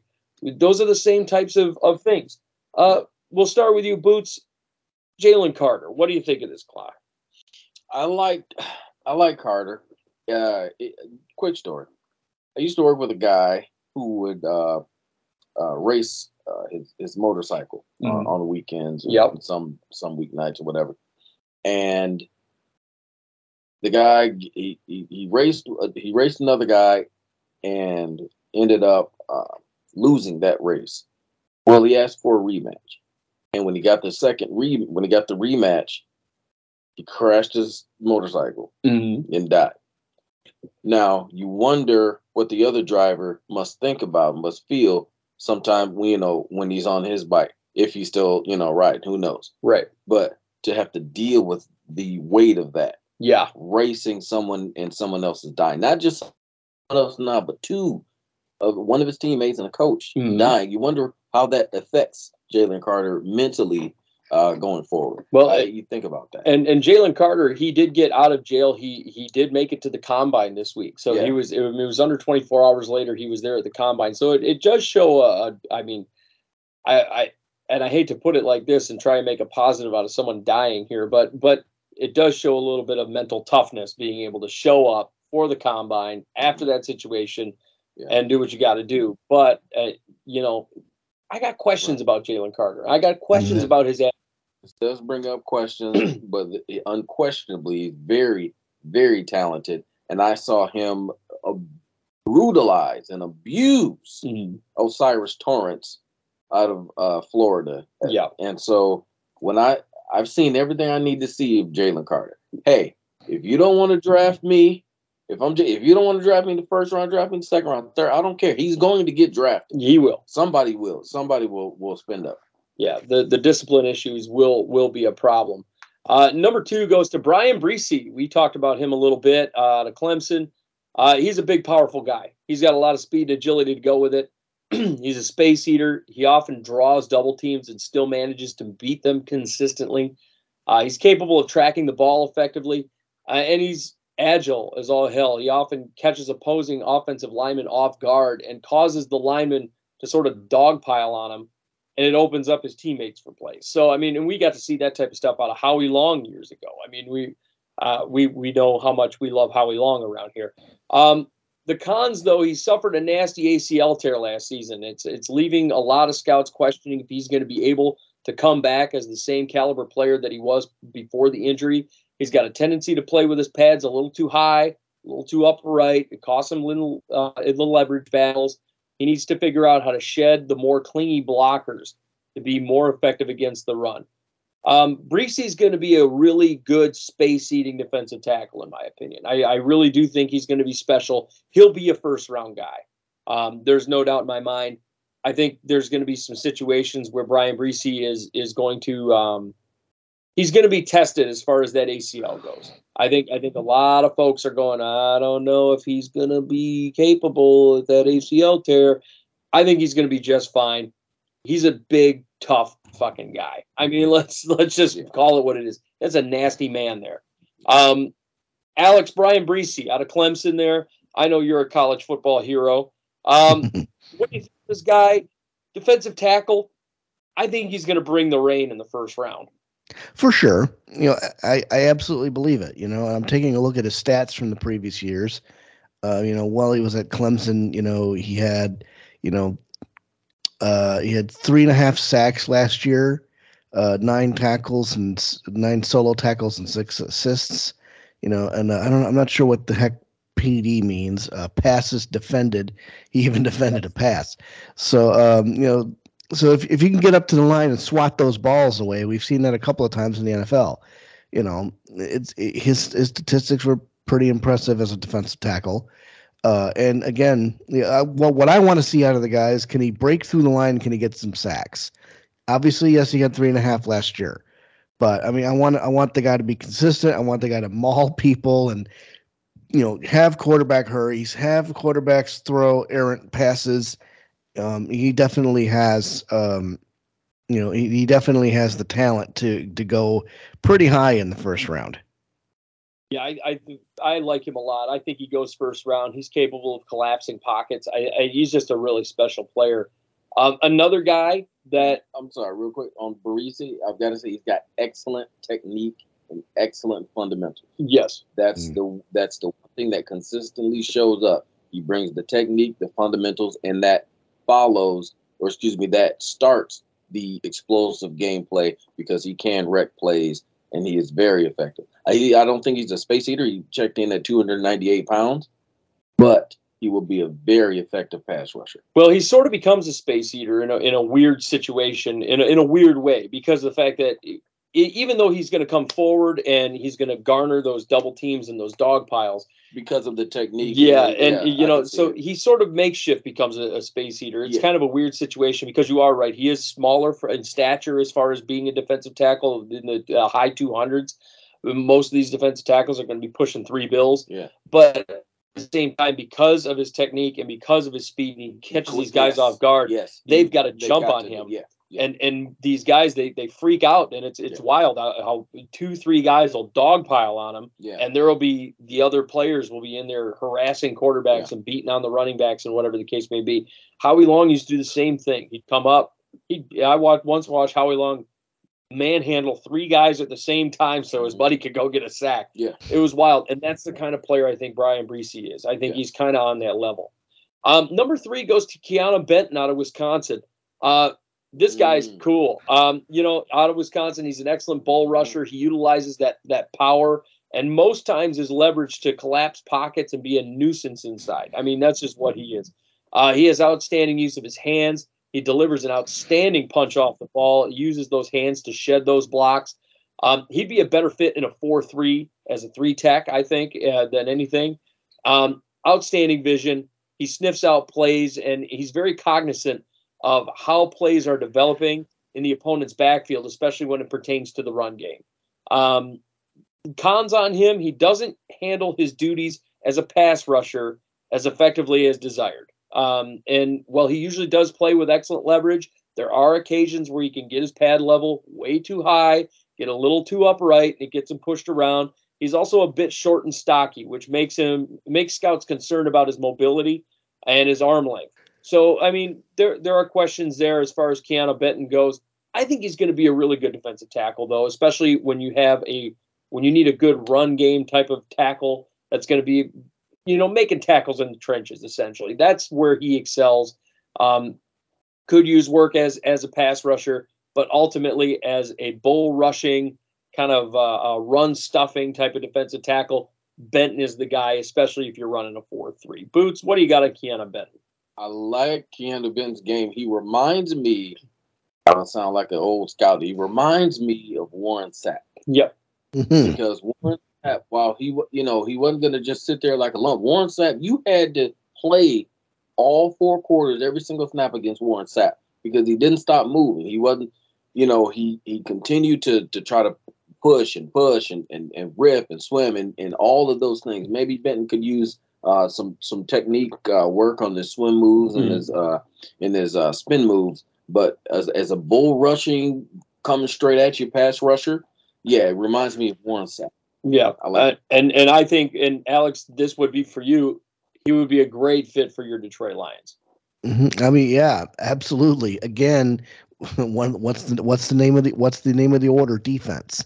And Yep. uh, if, if if we're talking defensive tackles, you know, we definitely need people to be able to break down those offensive linemen, get past, and have them have either have the linebackers come in and get sacks, or have the defensive tackles come in and get sacks. You know, um, it's something that. Uh, but number one, w- the biggest problem that Detroit has is they need to stop the run. You know, especially you know, I, if if Detroit can't stop the run, they won't. They'll have a really hard time winning football games.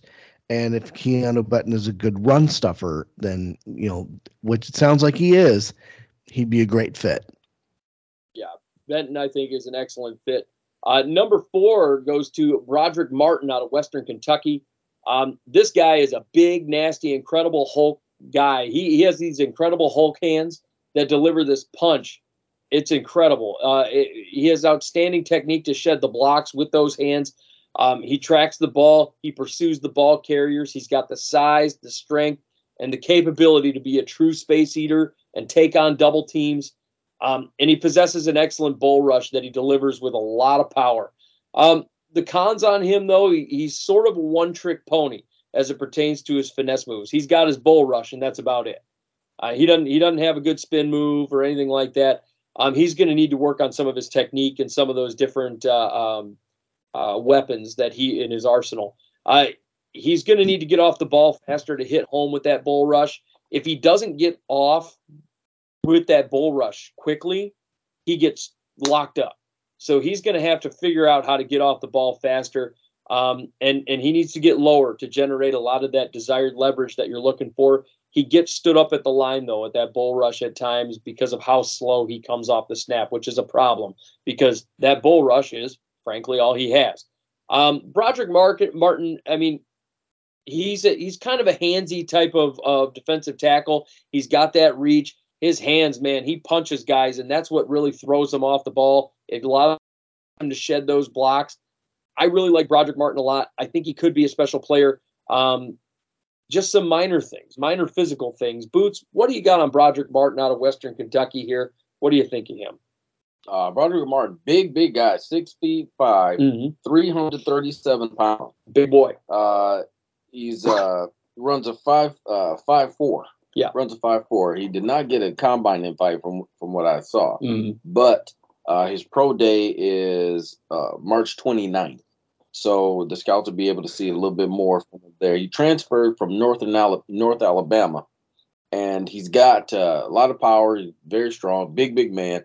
And it was an all U- all conference USA honorable mention. Yes. So that should be mentioned. I, I haven't seen a ton of his tape, but uh, I'm intrigued, especially at the side. He, he can also play guard as well. Yeah, I, I was um, pretty pretty impressed. I you know I I happened to I looked down the list. I'm like, man, I really haven't known much about Brodric Martin, and then I looked it up and went, oh, Yeah. okay, this guy is something.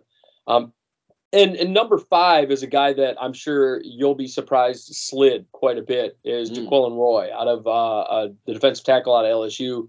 Um, he's got awesome vision to identify the what opposing offenses are doing to be disruptive to opposing quarterbacks, especially during the running back screens. Um, he had decent hand usage off the snap, gets off the snap really quickly. He's relentless to try and be a disruption to opposing quarterbacks and running backs. The cons, he's easily taken out of plays by cut blocks. I couldn't um, tell you how many cut blocks I saw on this guy just wiping him out of a play. And Yeah. teams just kept doing it and doing it. Um, and his hands are good. He lacks the arm length to make that punch and his hand usage count. So when he comes up, he brings his hands up and he but his hands are his arms are short, so he's not getting that punch that he wants. And then the team will just go out of hell with it and cut block him, so he can't even make the contact until he get cut block. Right. That's one of the reasons I wasn't as big on him as the other guys. He struggles to come off blocks to create a, an impact in the opposing backfield. I like I like him a lot. I just I don't know. I don't see him as high of a prospect as a lot of people are looking at him. I- It's just eh to me. Yeah. You know, it's it and right, right now I think he's listed as the number 2 or 3 prospect in the entire draft. Mm. I don't have that high. I've got him going at five. I just I did. I I think teams are going to have a much easier time taking care of him and handling this situation with those cut blocks and and you know his lack of physical attributes in certain situations, I, I think it's eh. What, Boots, what do you got? I Well, he's uh was six three three oh five. Uh, ran a five oh nine forty. He's a projected fifth rounder. yeah. Um, his pro day is March 29th. I didn't see a ton from that LSU defense that No. would make you know, especially from stopping the run perspective, that would make me really invest in a, a whole lot in Roy. Um, I did. I will say, you know, he did look decent in the uh, drills in the combine the other day. He did. So I, I will. I will say that. I can. I can see him. He'll. He'll be drafted. he right. will. He'll be drafted. Day He'll, three. He'll show. Yeah, he'll show up on, on on the roster. He'll be on the team, but he may end up being one of those guys that's just on the team because I I didn't consistently see him impact the game. Right. And then moving on to defensive ends, Alex, uh, this guy is a guy I know you're going to be excited about as far as defensive ends go. Number one goes to Myles Murphy out of Clemson. Um, he's extremely disruptive, uh, both against the run and the pass. He's got tremendous pursuit to the ball carrier, to crush outside rushes. He's got great speed. Uh, he's got a spin move that wowed scouts. It wowed me on tape. I was blown away by that spin move. Um, he's got great use of hands. He pushes around offensive tackles, and like when the offensive tackles will get their hands on him, he just swats their hands away like it didn't even matter. Um, and, he, and it allows him to create separation from those blocks. He does struggle to shed blockers once they fully get a hold of him, though. I mean, once that those hands touch, and he can swat them away. But if he lets those hands stay around for a minute, he ain't getting away. Um, the speed drops dramatically once he's fully engaged with the opposing blockers. Um, his hips lack a little bit of fluidity. I noticed. Um, that was Mhm. something that that I saw in the combine. Uh, he plays with his pads a little too high. He gives up a little too much leverage off the snap. Um, I like Myles Murphy a lot. I think he's the best defensive end in this draft. I, he's a special player. I think he goes early first round, probably top 10. I think he's that good. Um, Alex, this could be a great fit for the Detroit football Lions. Myles Murphy coming in. You keep to the line. Well, you know, the thing is, the Lions need so much defense, and if you look at what they like, especially in that front four, that front four needs help, and these, Yep. these linebackers help. This could be a great pick for you guys as well, and they have multiple first rounders on top of it. I mean, you're talking number six overall, and then you go later in the draft, and they've got another one. I mean, th- this could be another big boon for them. I don't know, Myles Murphy. Yep, absolutely. You know, I'm taking a look at his statistics from 2022. He had six and a half sacks. Uh, he had 40 total tackles, 22 solo, 18 assists, and uh, he also defended two passes. So, you know, I'm, I'm watching tape on him uh, on a game against, uh, you know, the, the his most impactful plays of the season. You know, he's had a couple of impactful plays against Florida State. Uh, you know, among others, and he's he's he it's is just as you said. He's he's insanely good at getting around a defender and just getting pursuit to the quarterback. And once he gets his hands on that quarterback, I mean, he's he's getting them down. You know, the the football popped out on this last play. You know, so he's able to you know force a fumble. You know, so you know it, it's it's it's definitely exciting to see a player of this caliber. You know that you know doing so well in the combine and you know his draft stock you know deservedly is very high Yeah, I agree. Um, one guy that I don't think his draft stock is as high as it should be is actually Zach Harrison out of Ohio State. Um, I like Zach Harrison a lot. I've always been big on him. He possesses every physical trait you'd expect and want out of a defensive end. He's got a big, wide frame. He's got good length.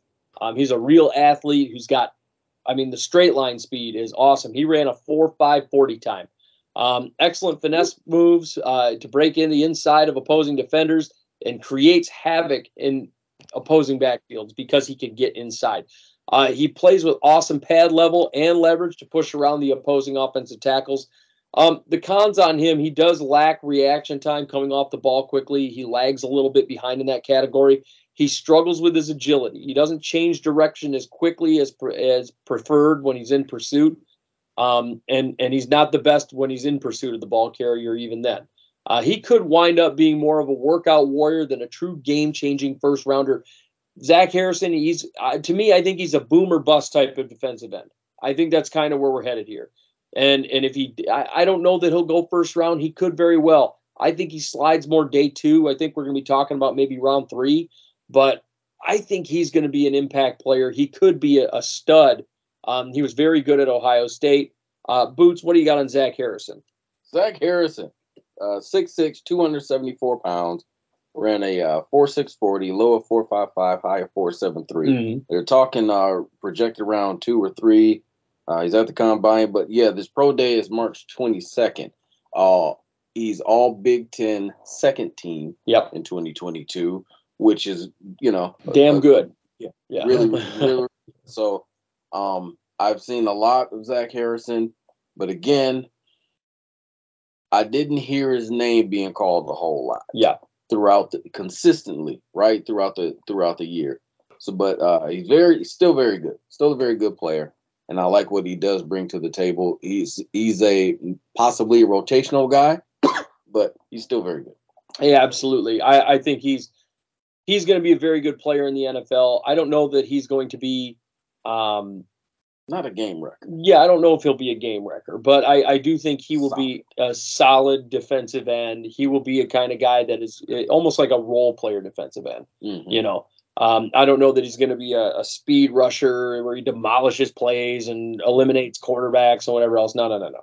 Yeah. But I, I do think he's going to be a solid defensive end. He'll be a role playing defensive end.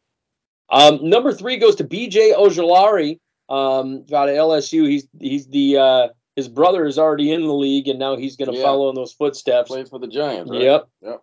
Azeez, um, uh, Azeez Ojulari. Yeah. Yep. Uh, and and uh, the pros on o- Ojulari, he's a smart player, man. He's got a lot of leadership qualities that the NFL scouts look for. Um, he's well versed at the position. He's technically very, very strong. He possesses several different pass rush techniques and abilities to beat opposing defenders from bull rushes to spin moves. I mean, he's got it. Uh, capable of dropping back into coverage if necessary, but it doesn't happen often. Uh, he's got excellent use of his hands. He's talented enough to go punch for punch and toe to toe with opposing blockers like it's nothing. Um, he does struggle with his pass rush and lacks the arm length to make first contact. He allows blockers to kind of get their hands on him first and mm. you know kind of make the first move. Uh, he doesn't possess the NFL size. He's going to need to add weight to his frame. I mean, that's one thing that's got to happen. And he's not really a hand in the dirt type of player. He was used as more of a standing up type of pass rusher off the edge. Um, I think he'll probably fit better in a three-four situation. Um, that you you know where he's sort of being used like the Viking used mm. Danielle Hunter this past year, which is, I mean, kind of weird. I I don't know that that that's you know the it, it's probably the best use of him, but I I don't know. I I don't really like that for a pure defensive end to be a, a stand up pass rusher like that. I, I prefer him to be a hand in the dirt type of player, but hey, um, it might be where he's most comfortable. But Ojulari, uh, hey Alex, this could be a great one for the Lions. well, it, well, it's, I I do agree with that. I will take into consideration his deficiency in the pass rush because Mike's all about that pass rush. So, um, you know, and as you mentioned, you know, I kind of do agree with the fact that he should be a hand in the dirt player as opposed to standing. I mean, you you have you already have Hutch and you already have Malcolm Rodriguez, um, you know, in in that sense as rush as edge rushers. Um, you know, he he could be a good fit, but uh, again, you know, if if the scheme you know would co- prefer to call for a standing defensive end, uh, you know, great. But I mean, that that does make me think about it. And uh, as you mentioned, he does have to add a little meat to his frame because he's only 250 pounds. You know, uh, he he could if if his speed, you know, if he could trade his his frame for speed and get to the quarterback, we're having a different conversation. Yeah, I don't think they're going to wind up. He's he's almost too big to be an outside linebacker, but too small to be a defensive end. So so it's mm-hmm. kind of a, a this weird situation, this kind of weird area where I don't want to stick him in a linebacker position, but knowing that he could be a pure edge rusher off the end as a defensive end would make a lot of sense. So I, I, I maybe actually believe it or not, the Vikings would would Mhm. like him a lot. You know, Mhm. especially with Brian Flores over there now, and the fact that they run the three four, it makes a lot of sense. Um, number four goes to Will McDonald the fourth out of Iowa State. The pros on him, he's got excellent technique. His hands are fantastic. He's got a great combination of power and technique. He doesn't give up on plays. He plays hard. He's got a high motor, um, and he plays through the whistle every time. Uh, he possesses the endurance to do so effectively too. Um, he's good in pursuit. Once he manages to penetrate the line, he is off to the races. He's truly an, an elite athlete, and he's a Mhm. workout warrior whose pure athleticism will translate to the league, in my opinion. I, I think his uh, if you add that to his current skill set, I think he could be special. And believe it or not, there's only two cons that I have on this guy. He could be a better run defender. I, I'll Mhm. say that. He and he lacks the that greasy fast speed to catch the faster running backs um, in the league. Uh, I like Will McDonald out of Iowa State. I think he's a, a solid player. He'll be a hand in the dirt kind of guy. I like his motor. I, I think this guy can go. And uh, you know, I don't know that he's going to go real high in the draft. I mean, I mean he he's probably going to be a day three kind of guy in my opinion, but I like him a lot. Boots, what do you got on Will McDonald? Will McDonald, Iowa State, 6'4", 239 pounds.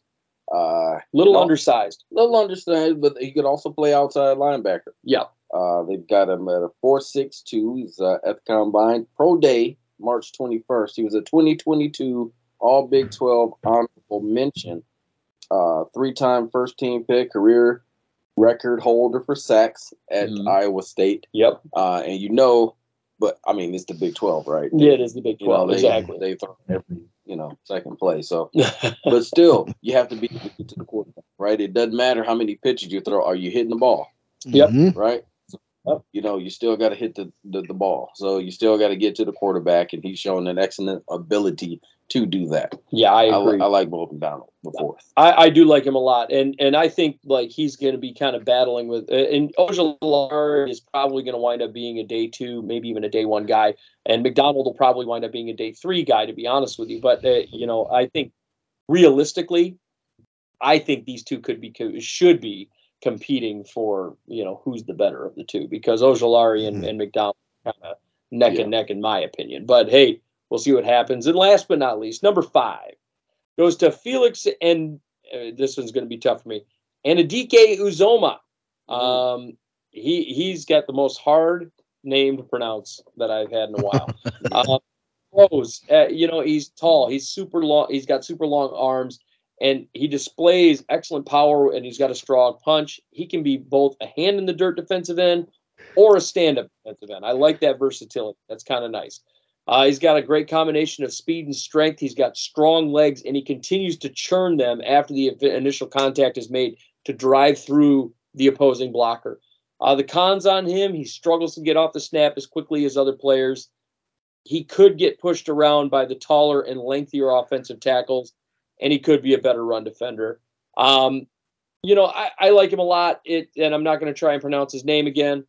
But And the DK Yazoma, you yeah, did great. Yeah. I, I, I hope so. I, I hope so. I hope I did. He, he's a, a an excellent player though. Uh, Boots, shoot, go ahead. All right, 6'3", 255 pounds. He's projected round two. Runs a 4'7", uh, 340. He's at the combine. Pro day is March 31st. I like him a lot, though. Uh, Speed rusher. he- Yeah, Mhm. very good speed. Uh, Big 12 Defensive Player of the Year, five-time All-American.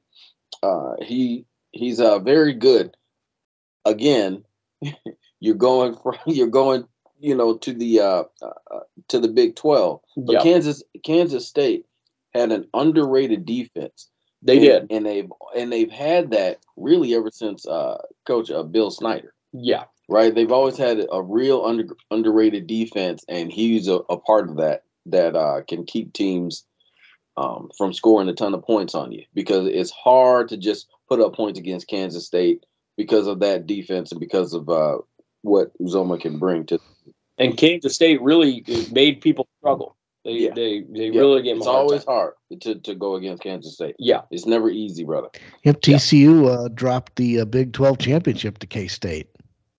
Yep. There you go. Yep, there it is, and he was a huge part of that. So, those are our top five defensive tackle and defensive end prospects. Boots. Let me hear that bootleg BT, man. The bootleg BT. I know we're running running short, but I wanted to just to highlight a couple of guys on, on, on the bootleg B team defensive line. Okay, uh, first we got the uh, uh, Will uh, Viliami, excuse me, Junior Fehoko.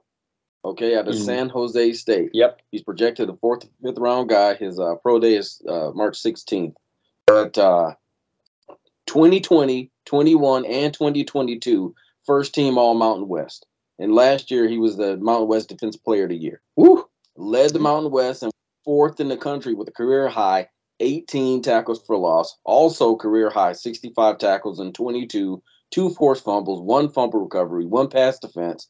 At one point during the season, he had eight sacks during Nevada and nine against Colorado State the next week.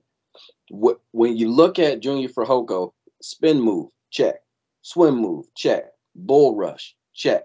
All three, and you can he uses all three of them in the game, and bull rush, Oh yeah. and he uses combinations of, of each of those moves to get to the quarterback. He's versatile Mhm. which means he can also line up on the inside if you need him to in nickel and obvious passing downs. Right. That's where his true value comes in.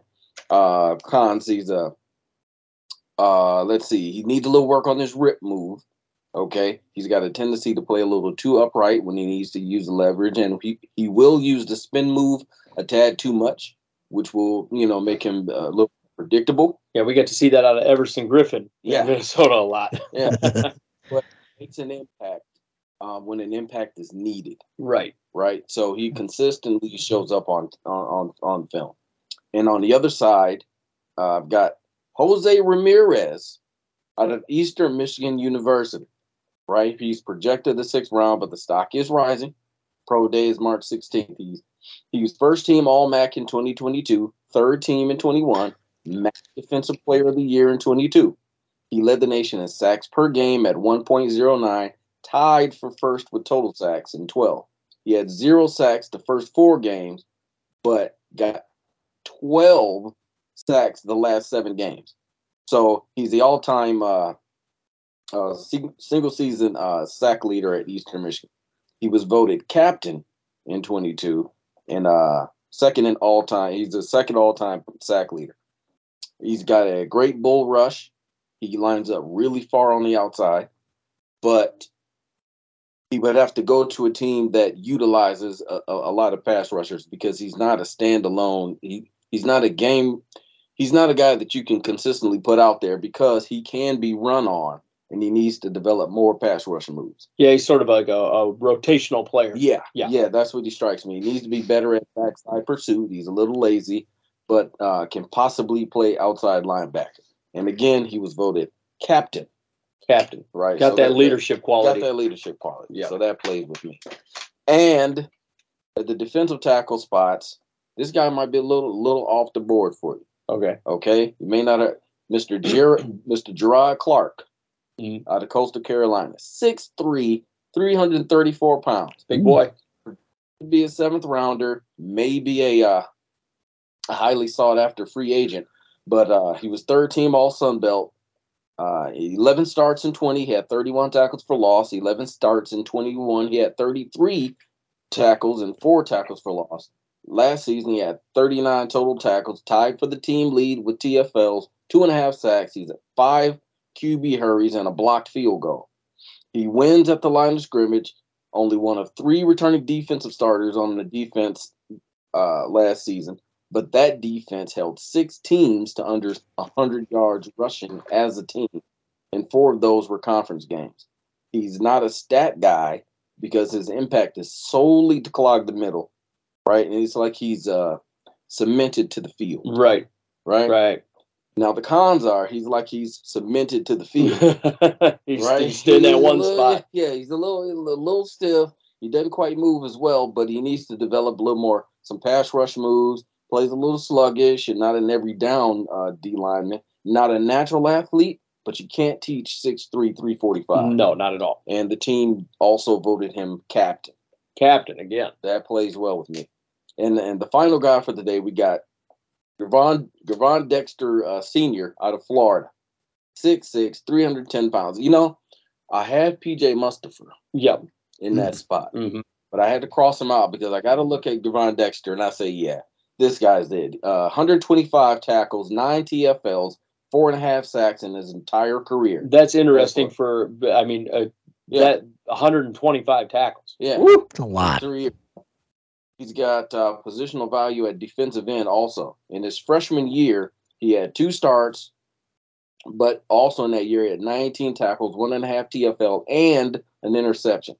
Uh, Mm. His sophomore year, there were nine starts, 51 tackles, two and a half sacks, one tackle for loss, and a pass breakup. Junior year, started all four, or excuse me, started all year. He had seven tackles, or excuse me, seven tackles for loss, two sacks, and 55 total tackles. Mhm. He's got excellent hand usage, able to lock in and engage without giving up positioning, and he's strong enough to toss blockers away from him. He's uh, athletic, speedy. Uh, he's got great vertical, the drills, everything. But what you can't teach is the athleticism, and he pushes the quarterback effectively. Yeah. Now he will play high at times. Well, maybe not. You know but he, he a high pad level, right? Needs to work on identifying play action. He's a little stiff in the lateral movement and change of direction, but he needs to focus on the ball and and and have less anticipation. But uh, I really like the athleticism of uh, Dexter. Yeah, I, I'm with you there. I, I've actually seen tape on him um, out of Florida. Special player. Yeah. Big hands. I mean, he, he is a nasty guy. You know, and, and you know, as a pass rusher, you really you know who he reminds me of, and I know it's sort of a stretch because of the fact of the caliber of player that that I'm going to be talking about, but he reminds me of a poor man's Ndamukong Suh in a way the way he Mhm. the way he quarterback. Um, it's it's kind of interesting the way that that he um, he is capable of collapsing a pocket and harassing a quarterback Yeah. in the same way that Suh does. It, it's pretty powerful. And with that, that's our bootleg B team, and that's our show. and the B stand for boss. The B stands for boss. Yes.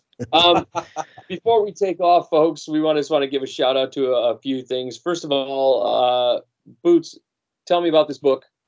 Tell me Oh. more. Wonderful, wonderful book written by a great author, Tammy Pruitt. First book she ever wrote. Yep. It's called "I Ate Cookies Out of the Trash." Yes. wonderful book. You can find it on Apple Books, Barnes and Noble, Amazon. Uh, uh, uh, uh, She just broke a bestseller list too, didn't she? no, she's top fifty, Top fifty. top fifty in health and wellness and uh, self help and uh, That's excellent. and, yes, That's excellent news. very good. So, Go, uh, out, go out and get the book. yep, yep, definitely. And then also, um, just want to give a shout out to uh, It's Your Time Massage, IYTmassage.com. Amanda's a wonderful massage therapist. You can check her out at itsyourtimemassage.com or you can go over to It's Your Time Massage LLC on Facebook and get yourself a massage. Remember, it's your time. Get yourself a Swedish, a deep tissue, or even uh, one with a little bit of CBD oil. Mm. CBD. She is working with CBD oil. So, folks, check it out. It's your time massage. Get yourself a massage. It's about time. Yeah, it is. It's about time that it's your, It's your time. time. Absolutely. Uh, also, a shout out to Face Kicked Apparel, our boy Sean Stockmeyer, doing some of the most excellent work out there uh, for all of your custom T-shirts, hoodies, hats, beanies. You name it, you pick it, he sticks it. Over Get at, your face kicked at Face Kicked Apparel. face kicked apparel. Yeah, Sean and his wonderful wife Lisa, they're doing excellent work over there. Also, a shout out to Patch Miracle Photography, some of the best photographers in town. I I got to tell you, Andrew and Chantel are wonderful. They are excellent. We get the most pro- outstanding professional grade pictures we could have ever asked for. We've got three big old ones blown up on our wall. You've seen them. Um, yeah, they're they're beautiful. They do a great job for wedding photos. They do baby pictures. They do uh, uh, maternity photos. They do engagement photos. Um, if you're looking to do a special boudoir shoot for that, a little sexy something for that special someone in your life, check it out. Patch Miracle Photography. I highly recommend them. And uh, Alex, you've got uh, something going on with Steele Brothers Gaming over there. Am I correct? Yep, Steel the got Steel Twi-. Yep, the Steele Twins Gaming Channel is uh, rocking and rolling every Wednesday with voice acting. Uh, we are uh, in the middle of uh, going through the Great Ace Attorney Chronicles uh, on the Nintendo Switch. Uh, tremendous game, under underrated. You know, kind of going in, under the the same ace attorney uh, direction. You know, I, I've kind of fallen in love with the franchise in in general, uh, but it's one that I've, I've played previously, and oh, that was a this is a perfect idea uh, for our project. So uh, you know, every Wednesday night, 8 p.m. I'm, i want to try to see if I can move the stream to Tuesdays because I'm pretty sure I'm going to want to watch you know uh, AEW Dynamite on Wednesdays. That's the only casualty I've had with that. But uh, you know, Wednesday nights, 8 p.m. Uh, your boys are here to you know rock your socks off or at least make you laugh. Yeah, absolutely. I enjoy watching your guys' stuff. Uh, it's been a little tough to watch lately because I, I have been so freaking busy, but um, I'm going to be uh, back on there harassing you guys uh, pretty shortly and, and uh, sending inappropriate messages like I do. And then also, um, last but not least, Big Willie Dubs Gaming. Uh, Will has been doing awesome stuff over there as well. His streams are large and in charge. They've got all of the uh, the modern warfare stuff going on, all, all of the Warzone stuff going on. He's doing all kinds of stuff. Also, you can check him out on TikTok as well. He's got his TikTok channel over there at Big Willie Dubs Gaming. Big Willie D. Yeah, baby. He's, boy. he's out getting it done. And folks, that is our show. Um, we've got our prospects. Next show we, we, will. I promise you. I know we've been we've been skipping out on it, but I I do promise we will jump into uh, the NFC and AFC stuff of what these teams need to do. Um, moving into the off season, free agency frenzy is around the corner. We're going to continue with our draft prospects, our news around the league next show. So uh, thank you so much for listening, Boots, Alex. Thank you for joining me. Thank you. And folks, we will see you next time right here on the Outside Blitz. Ciao.